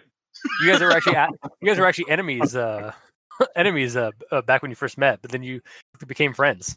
Yes, of course. After you tried to murder me repeatedly, then I hired Yes. him to do it as a career. Oh my god. I want this fucking story. I want this buddy horror. Just a Like, wealth of I ideas hired, today. I hired I hired a serial killer. oh my god. We've we've just cre- we've just made we've just come up with a, a really good creepypasta plot. Yep. There's the origins of my character. Next time on Plot Growers, we're gonna hmm we're gonna brainstorm this story out. Check out our Patreon. anyway, so Yeah, that's all I had to say for that one. Oh, I okay. I kind of wish he missed rather. yeah, Depth yeah, perception's a thing. yeah. No, it, and it would have added to the like a little bit more if he was a little bit more frantic at it because this is his first time being a stat a slasher, hmm like a literal slasher Yes. or a stabsman. But uh, yeah, all right. Um, on to final thoughts. Um, so as far as the story as a whole goes, it, it's the same kind of core material, um, the same tropes and origin story, uh, though slightly altered uh, for the better. I feel uh, that we got from the the other version of the story six years ago when we read it, um, and it's written fairly competently. There are obvious flaws uh, and typos and and a lot of cringe. Um, though I think the cringe I, I got while reading the story was mostly stemming from the perspective of the characters and their ages. I was gonna say, where's this cringe you're getting? I, I did get a little bit of cringe from like some of the dialogue and like some of their mannerisms and stuff, but it was more just like I think from just them being kids and just like uh I um guess. but as you're story- really sensitive to cringe. yeah, I That am is your very weakness. that's that is if my you had weakness. like a stat sheet, that would be like your weakness. Yeah, one hundred percent. Yeah. um, but as the story went on, it got less and less cringy. Um, because Mhm. I started like like you really start liking some like like again like that the the compelling um conflict at the end near the end, and then um like the potential almost blossoming buddy horror that turned out to be a trap. Like it was actually really well done. Um, honestly, as as far as a Jeff the Killer origin story goes, you could do worse. History has shown you could do worse. So this is pretty great. Um, I like I said, I went back er, and and listened over the original episode that we touched on, and the one with me and uh, the one with Doctor Leviathan and myself. Uh, and I found it. I was kind of surprised that we we both enjoyed the core concept of Jeff the Killer, um, which I think just is really just like that. We like serial killer horror fiction. Like it, it's it's interesting and compelling, and also really creepy as hell because it's a serial killer. Um, but um, the reason we didn't care for that for the original version of that story was because it was just so hastily and crudely put together and written and set up. Whereas this version, there was a lot more thought put into like um into the the narrative and the um uh, and the interactions with the characters. Uh, so and, and it feels more grounded. It feels more realistic um, for a Jeff the Killer uh, story. So yeah, I I'm gonna recommend this version of Jeff the Killer, Jeff the Killer 2015. And Would. I, I, I it- I- again re re re re listening to our previous thing, I was like, yeah, you know what? I I think I might like. I know we, we we've joked over the years, both off and on recording, like cutting jabs at Jeff the Killer and like nagging uh, at each other, or like na- you guys nagging at me for like liking Jeff the Killer. And it's like, yeah, I know, I'm gonna I'm gonna own it. I I don't mind Jeff the Killer. Like after reading this story, um, What about after rereading the previous one? Would you still I don't like the previous? writing of Jeff of that story, but I like the I, I don't mind the core concept of Jeff the Killer, like at its core, like what what he is, um, for a for an antagonistic uh, for for a slasher movie antagonist kind of character. Like he that is basically what he is. He's just an internet era version of like a slasher flick. Um, it's like why people like like Freddy Krueger, even though he's technically a pedophile, or like he's like a terrible like he molested children, or like he was like horrible to children. Um, uh, in in some of the uh, later stuff, um, a- as we find out more about his backstory, like he's still a sla- like he's. It's not that I like the character because of the character like is good or anything. I like the character because he is a hateable, creepy villain. So uh, anyway, I'm I'm done my recommendations. I, I I liked it. I'd I'd recommend it if you're if you're into Jeff the Killer stuff, or if you're you're like kind of testing the waters, like you've heard Jeff the Killer before and heard how terrible it is. This one, 2015 version, isn't a bad like read for an origin of, of Jeff the Killer. That's that's my my final thought. Mikey, these stands for you. All right. So before I get into final thoughts, I have a final actual thought, which I didn't mention previously because it spans over three sections and it doesn't fit into one particular section. Oh, okay. Okay. So it's the, a theory that uh, Jeff is either being manipulated by a supernatural syrup monster, or he is going through some severe maple syrup withdrawal symptoms. Oh, that's understandable. I've been there. Yeah, I think we've all been there. Yeah. And I have the uh, the quotes here. It felt like thick, sweet syrup stirring around in him. He fell asleep lying on his bed, thinking about that syrup, that thick, viscous, that seemed to work its way into the very fabric of his soul. For a while, he forgot everything as he was plunged into that dark, rich syrup once more, the rage almost serving to dull the pain. Sick, rich, dark, that syrup of raw, primal emotion. The morphine drip added a nice touch of euphoria. Jeff could almost feel himself plunging into the syrupy waters of hatred and emerging changed. And that's this is this your tie into the ta- uh, the Supernatural Task Force? No. Because it kind of felt like it was starting to be.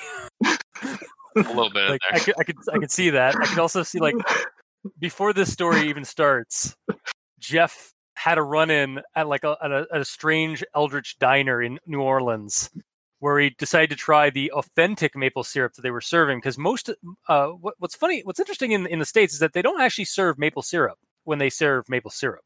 It like IHOPs and waffle houses and all that down in the states like in the, especially in the southern states they their their syrup for like pancakes and stuff like that is just multi-flavored corn syrup um, like hazelnut and um, maple flavored or blueberry or raspberry kind of like syrup that they use for it. So like i, I kind of like the idea of this like this like prologue for the story where the, that we just were headcanoning where he went to a um like a, a greasy spoon with his bro after like hitting up the uh the z the the um uh, the video store.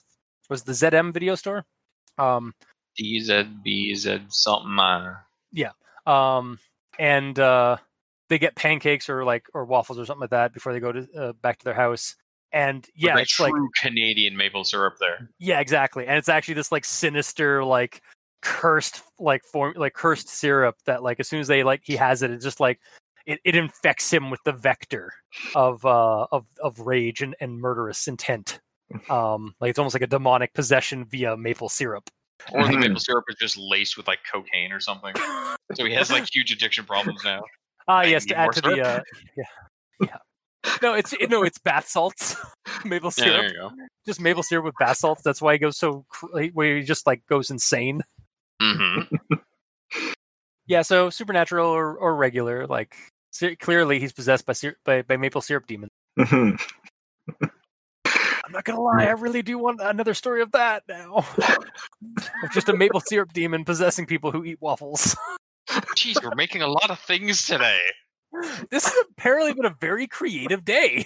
It really is. Like not even like a Jeff the Killer related thing. I just want to like oh god, like some kind of like yeah, this like travel uh, not maybe even like a tr- maybe either a traveling like pl- like greasy spoon or just like a greasy spoon that appears overnight and then like vanishes like the next day.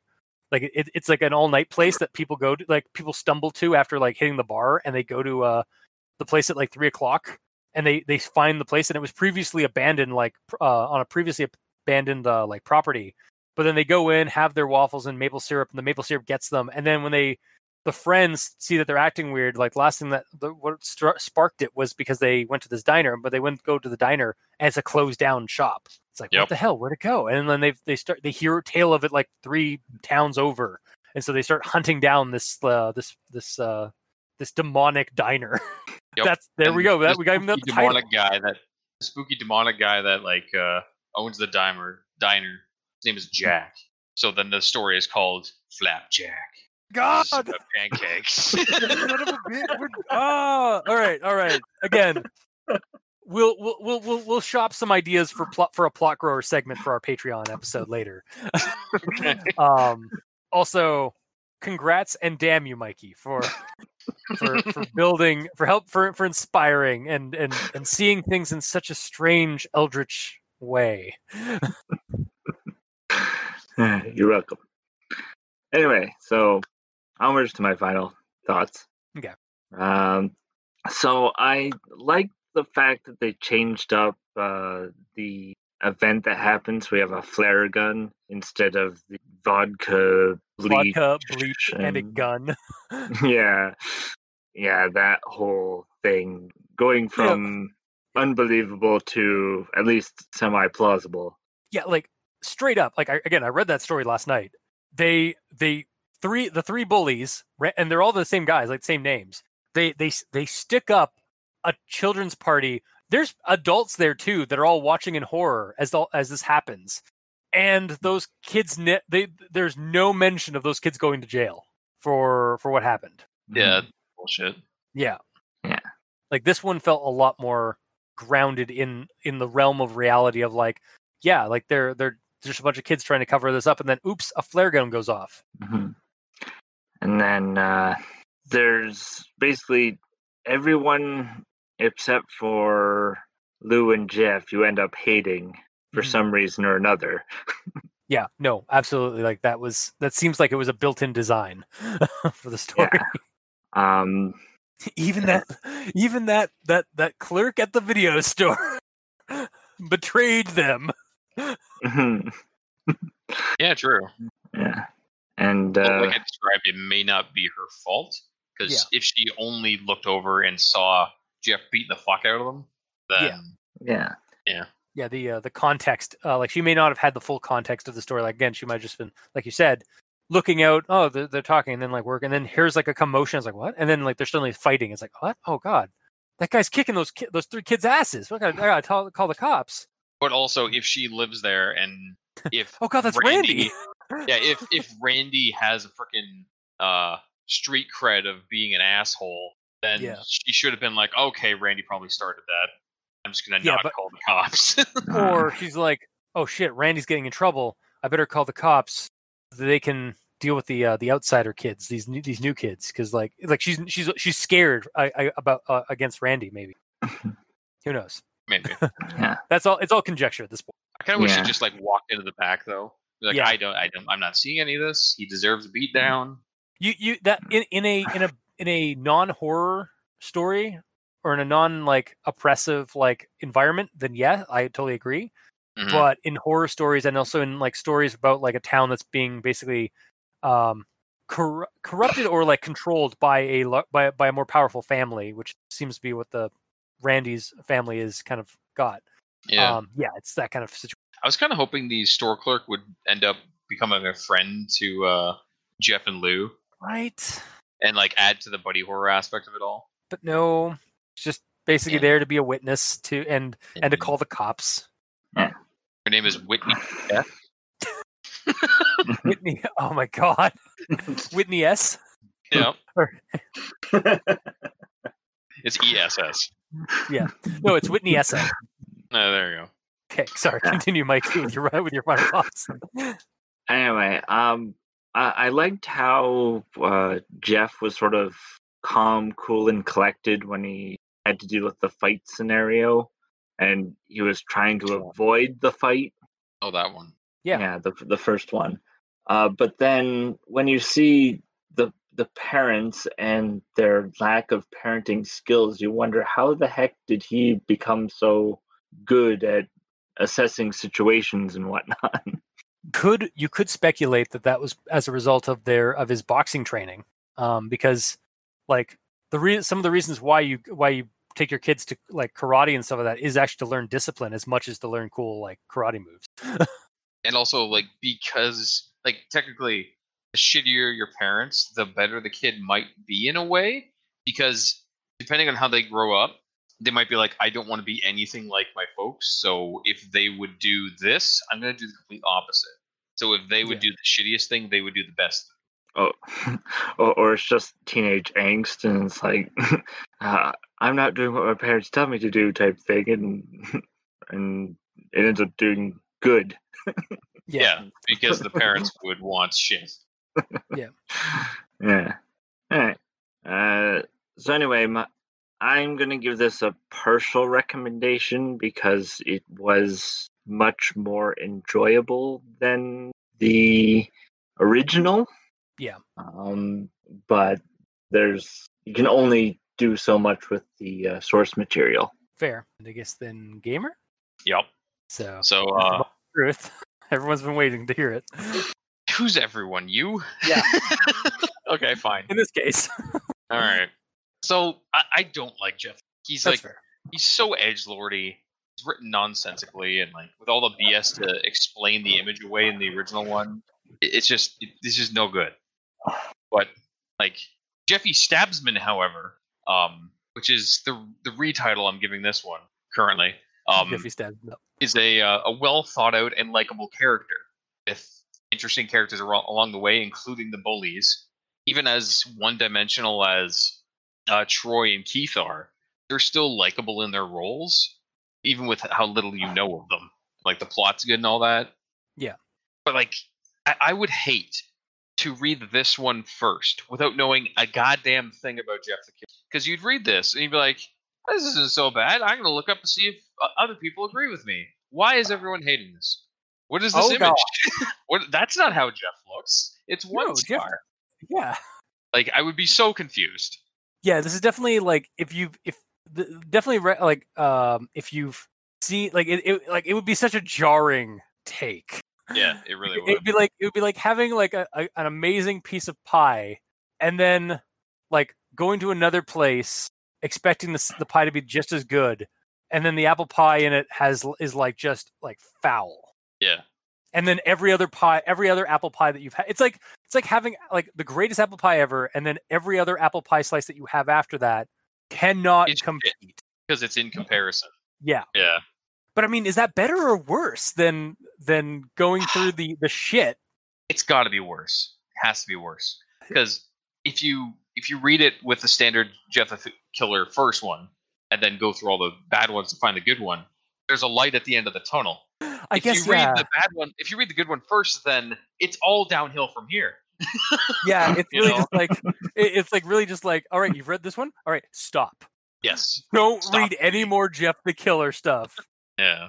for because you're especially don't read that first one that came out or that that, that early one that came out because hmm it's a doozy Yeah, yeah, yeah. yeah it's like it's it'd be like finding out like a role model of your or it'd be like, like, like, this is a weird uh, this might not be an appropriate um example but like be like finding out one of your it, it's like don't meet don't uh, don't meet your heroes like yeah. you finding out that you're uh, the the person that you looked up to after like after like like uh, idolizing them and stuff like that turned out to be a complete utter shit heel.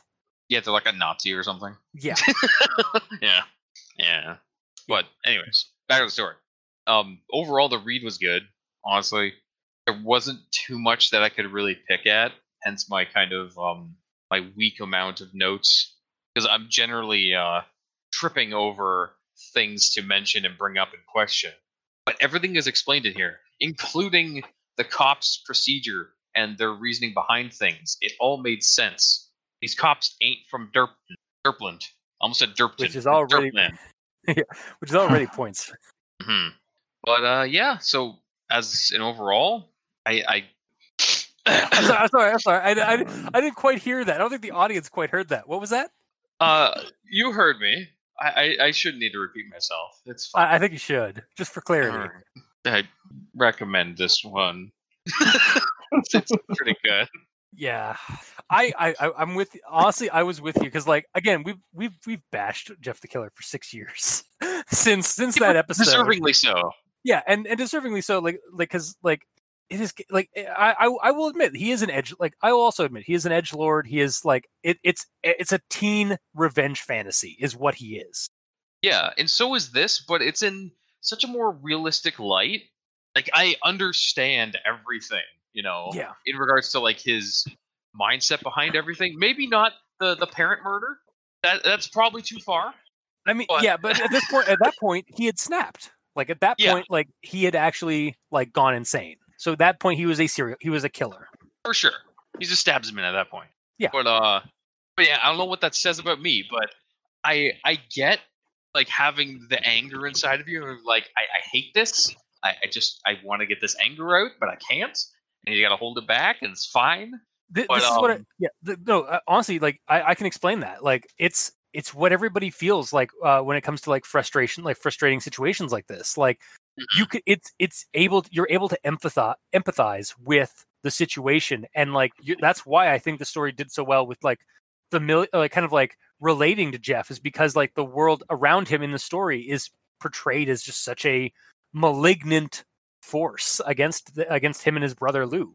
hmm I, it's and and yeah, it's it's edge lordy like revenge fantasy like uh like kind of a narrative that like but like it's something that we all relate to because we were all teens that had at, at one point in time we had a moment where we had some where, where we had similar thoughts and ideas just not to the extent that the story goes in maybe Mhm. um so it's something that's relate it's relatable and the, the story does what a horror story does and it just kind of takes that and keeps going with it Mhm. So And like everything makes sense in this one. For example, doesn't kill Lou. Because Yeah. why would he? Mm-hmm. Oh don't yeah, because otherwise we wouldn't have homicidal Lou. Yeah, because like I, I don't care how much he snapped. His entire purpose is like protecting Lou. So why, even after snapping, would he kill Lou? Yeah, It- it just- exactly. It wouldn't make sense. Like that it's like the sh- like yes, he is he's still Jeff the killer, the murderous like psycho, but there is a sliver of sanity left in him, or like a sliver of that of of his humanity is left for his his brother. Like Yeah. the one person in his life that was good, he will not kill. Mhm.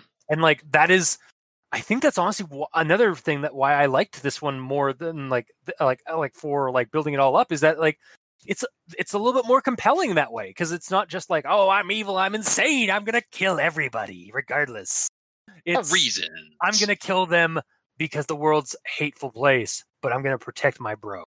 And for all we know, he may have not even gotten revenge on Randy. He probably did, but um, Yeah, we yeah he may have just gone off into the darkness and uh like to go kill elsewhere. or, or not. or not even not even go kill or maybe maybe all his other killings after this aren't even like uh premeditated maybe they're just like somebody like pissed him off or like did something wrong like to him like because they thought he was just a homeless guy or some disfigured homeless guy and um they uh like maybe they had their comeuppance maybe it was like uh maybe they kind of need maybe they're they're portraying it almost like not not an anti-hero kind of character in a way Yeah. or I mean, like for all we know, his entire um like reason for all the built up anger that just builds up inside him is because his parents are shit. So after quote unquote taking care of them, for all we know, he might lose his entire anger problem and he's just starting a new life somewhere. yeah it could even be that like he's on the i mean he's gonna be on the run because killed his parents Oh, of but- course. new terrible life of on the run. Yeah. But um he might just be a normal dude again after that. Yeah, yeah. he may not. He may not. That was the only time he killed. Uh, he killed. Mhm. He just became. He stopped being Jeff the Killer and just became Jeff Jeff uh, Jeff Stabman. Yep. A little on the nose, but he ado- it, it- it's it's it's a He's It's, owning uh, it. Yeah, he's owning it. Yeah. Hmm. He has to own it just so he's like, yeah, I did that, but I did that for me and for Lou. Yeah, exactly. Like again, he's kind of like again, it's it's it falls into that like edgy like revenge fantasy, but it's it's uh more like a vigilante justice kind of thing. It's got more heart in it than just like I'm edge lordy because edge lordy is edge lord. Exactly. You know? Like, yeah. We know why he's an edge or why, why it's edgy is because or why it's a revenge fantasy and then like cuz he's yeah, the world around him was shitty to him. Mhm. so that's how he reacted. Wow, I cannot believe we've spent like almost 2 hours talking about this. yeah.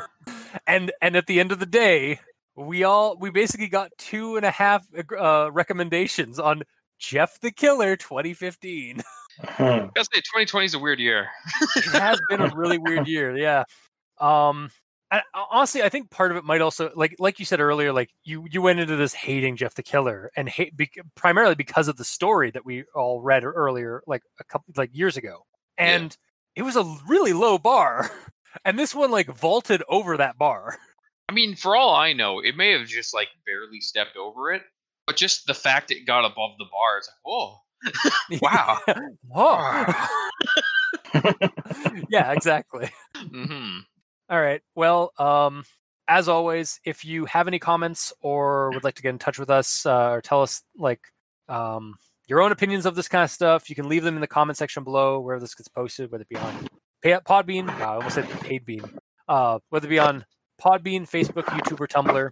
Uh, you can also get a hold of us on Twitter. Uh, I'm or Mikey is at the E stands for evil. The gamer in yellow is at the gamer in yellow without that W because his name is too long. And Yup. I'm at review cultist. Uh, you can also send us emails at al dente rigamortis at gmail.com. That's A L D E N T E R I G A M O R T I S at gmail.com. Where you can also leave us suggestions for other creepypastas, uh, SCPs, um, cryptids that you'd like us to discuss and talk about. By all means, uh, just leave them there. If you'd like to help support the show, uh, you can go to Patreon, look up Al Dente and select the back tier you'd like to support us at. We have $2 and $5 tier with special episodes, early access, extra content. Uh, like I said, like like we kind of mentioned off and on here, um, we have some show, some extra, sh- uh, some special shows for the Patreon, like Plot Growers, where we take uh, story fodder and like kind of make our own stories for it, or like I we take an, a story that I uh, that generally I have drafted, um, and we we rip it apart like we do on the show for other creepypastas and try and improve. Um, so uh, for our patrons that are already helping support the show, thank you guys immensely. You're helping keep those hosting bills at bay, and as always, we very much appreciate that. And to our listeners and the cre- the authors of these stories, thank you guys immensely. For the listeners, if you didn't watch listen to our show, we wouldn't have much of a show to keep going. And if the authors didn't write these stories, we really wouldn't have much of a show. So thank you. You- gave us gave us a slight light at the end of the tunnel that is Jeff the Killer, and I, and I thank you for that. You showed us that if you polish a turd enough, you may find a diamond. Um, so until next time, I have been your host, Review Cultist, I'm Mikey. The E stands for evil. And I'm the gamer in yellow. and this has been Al Dente Rigamortis. Sleep well.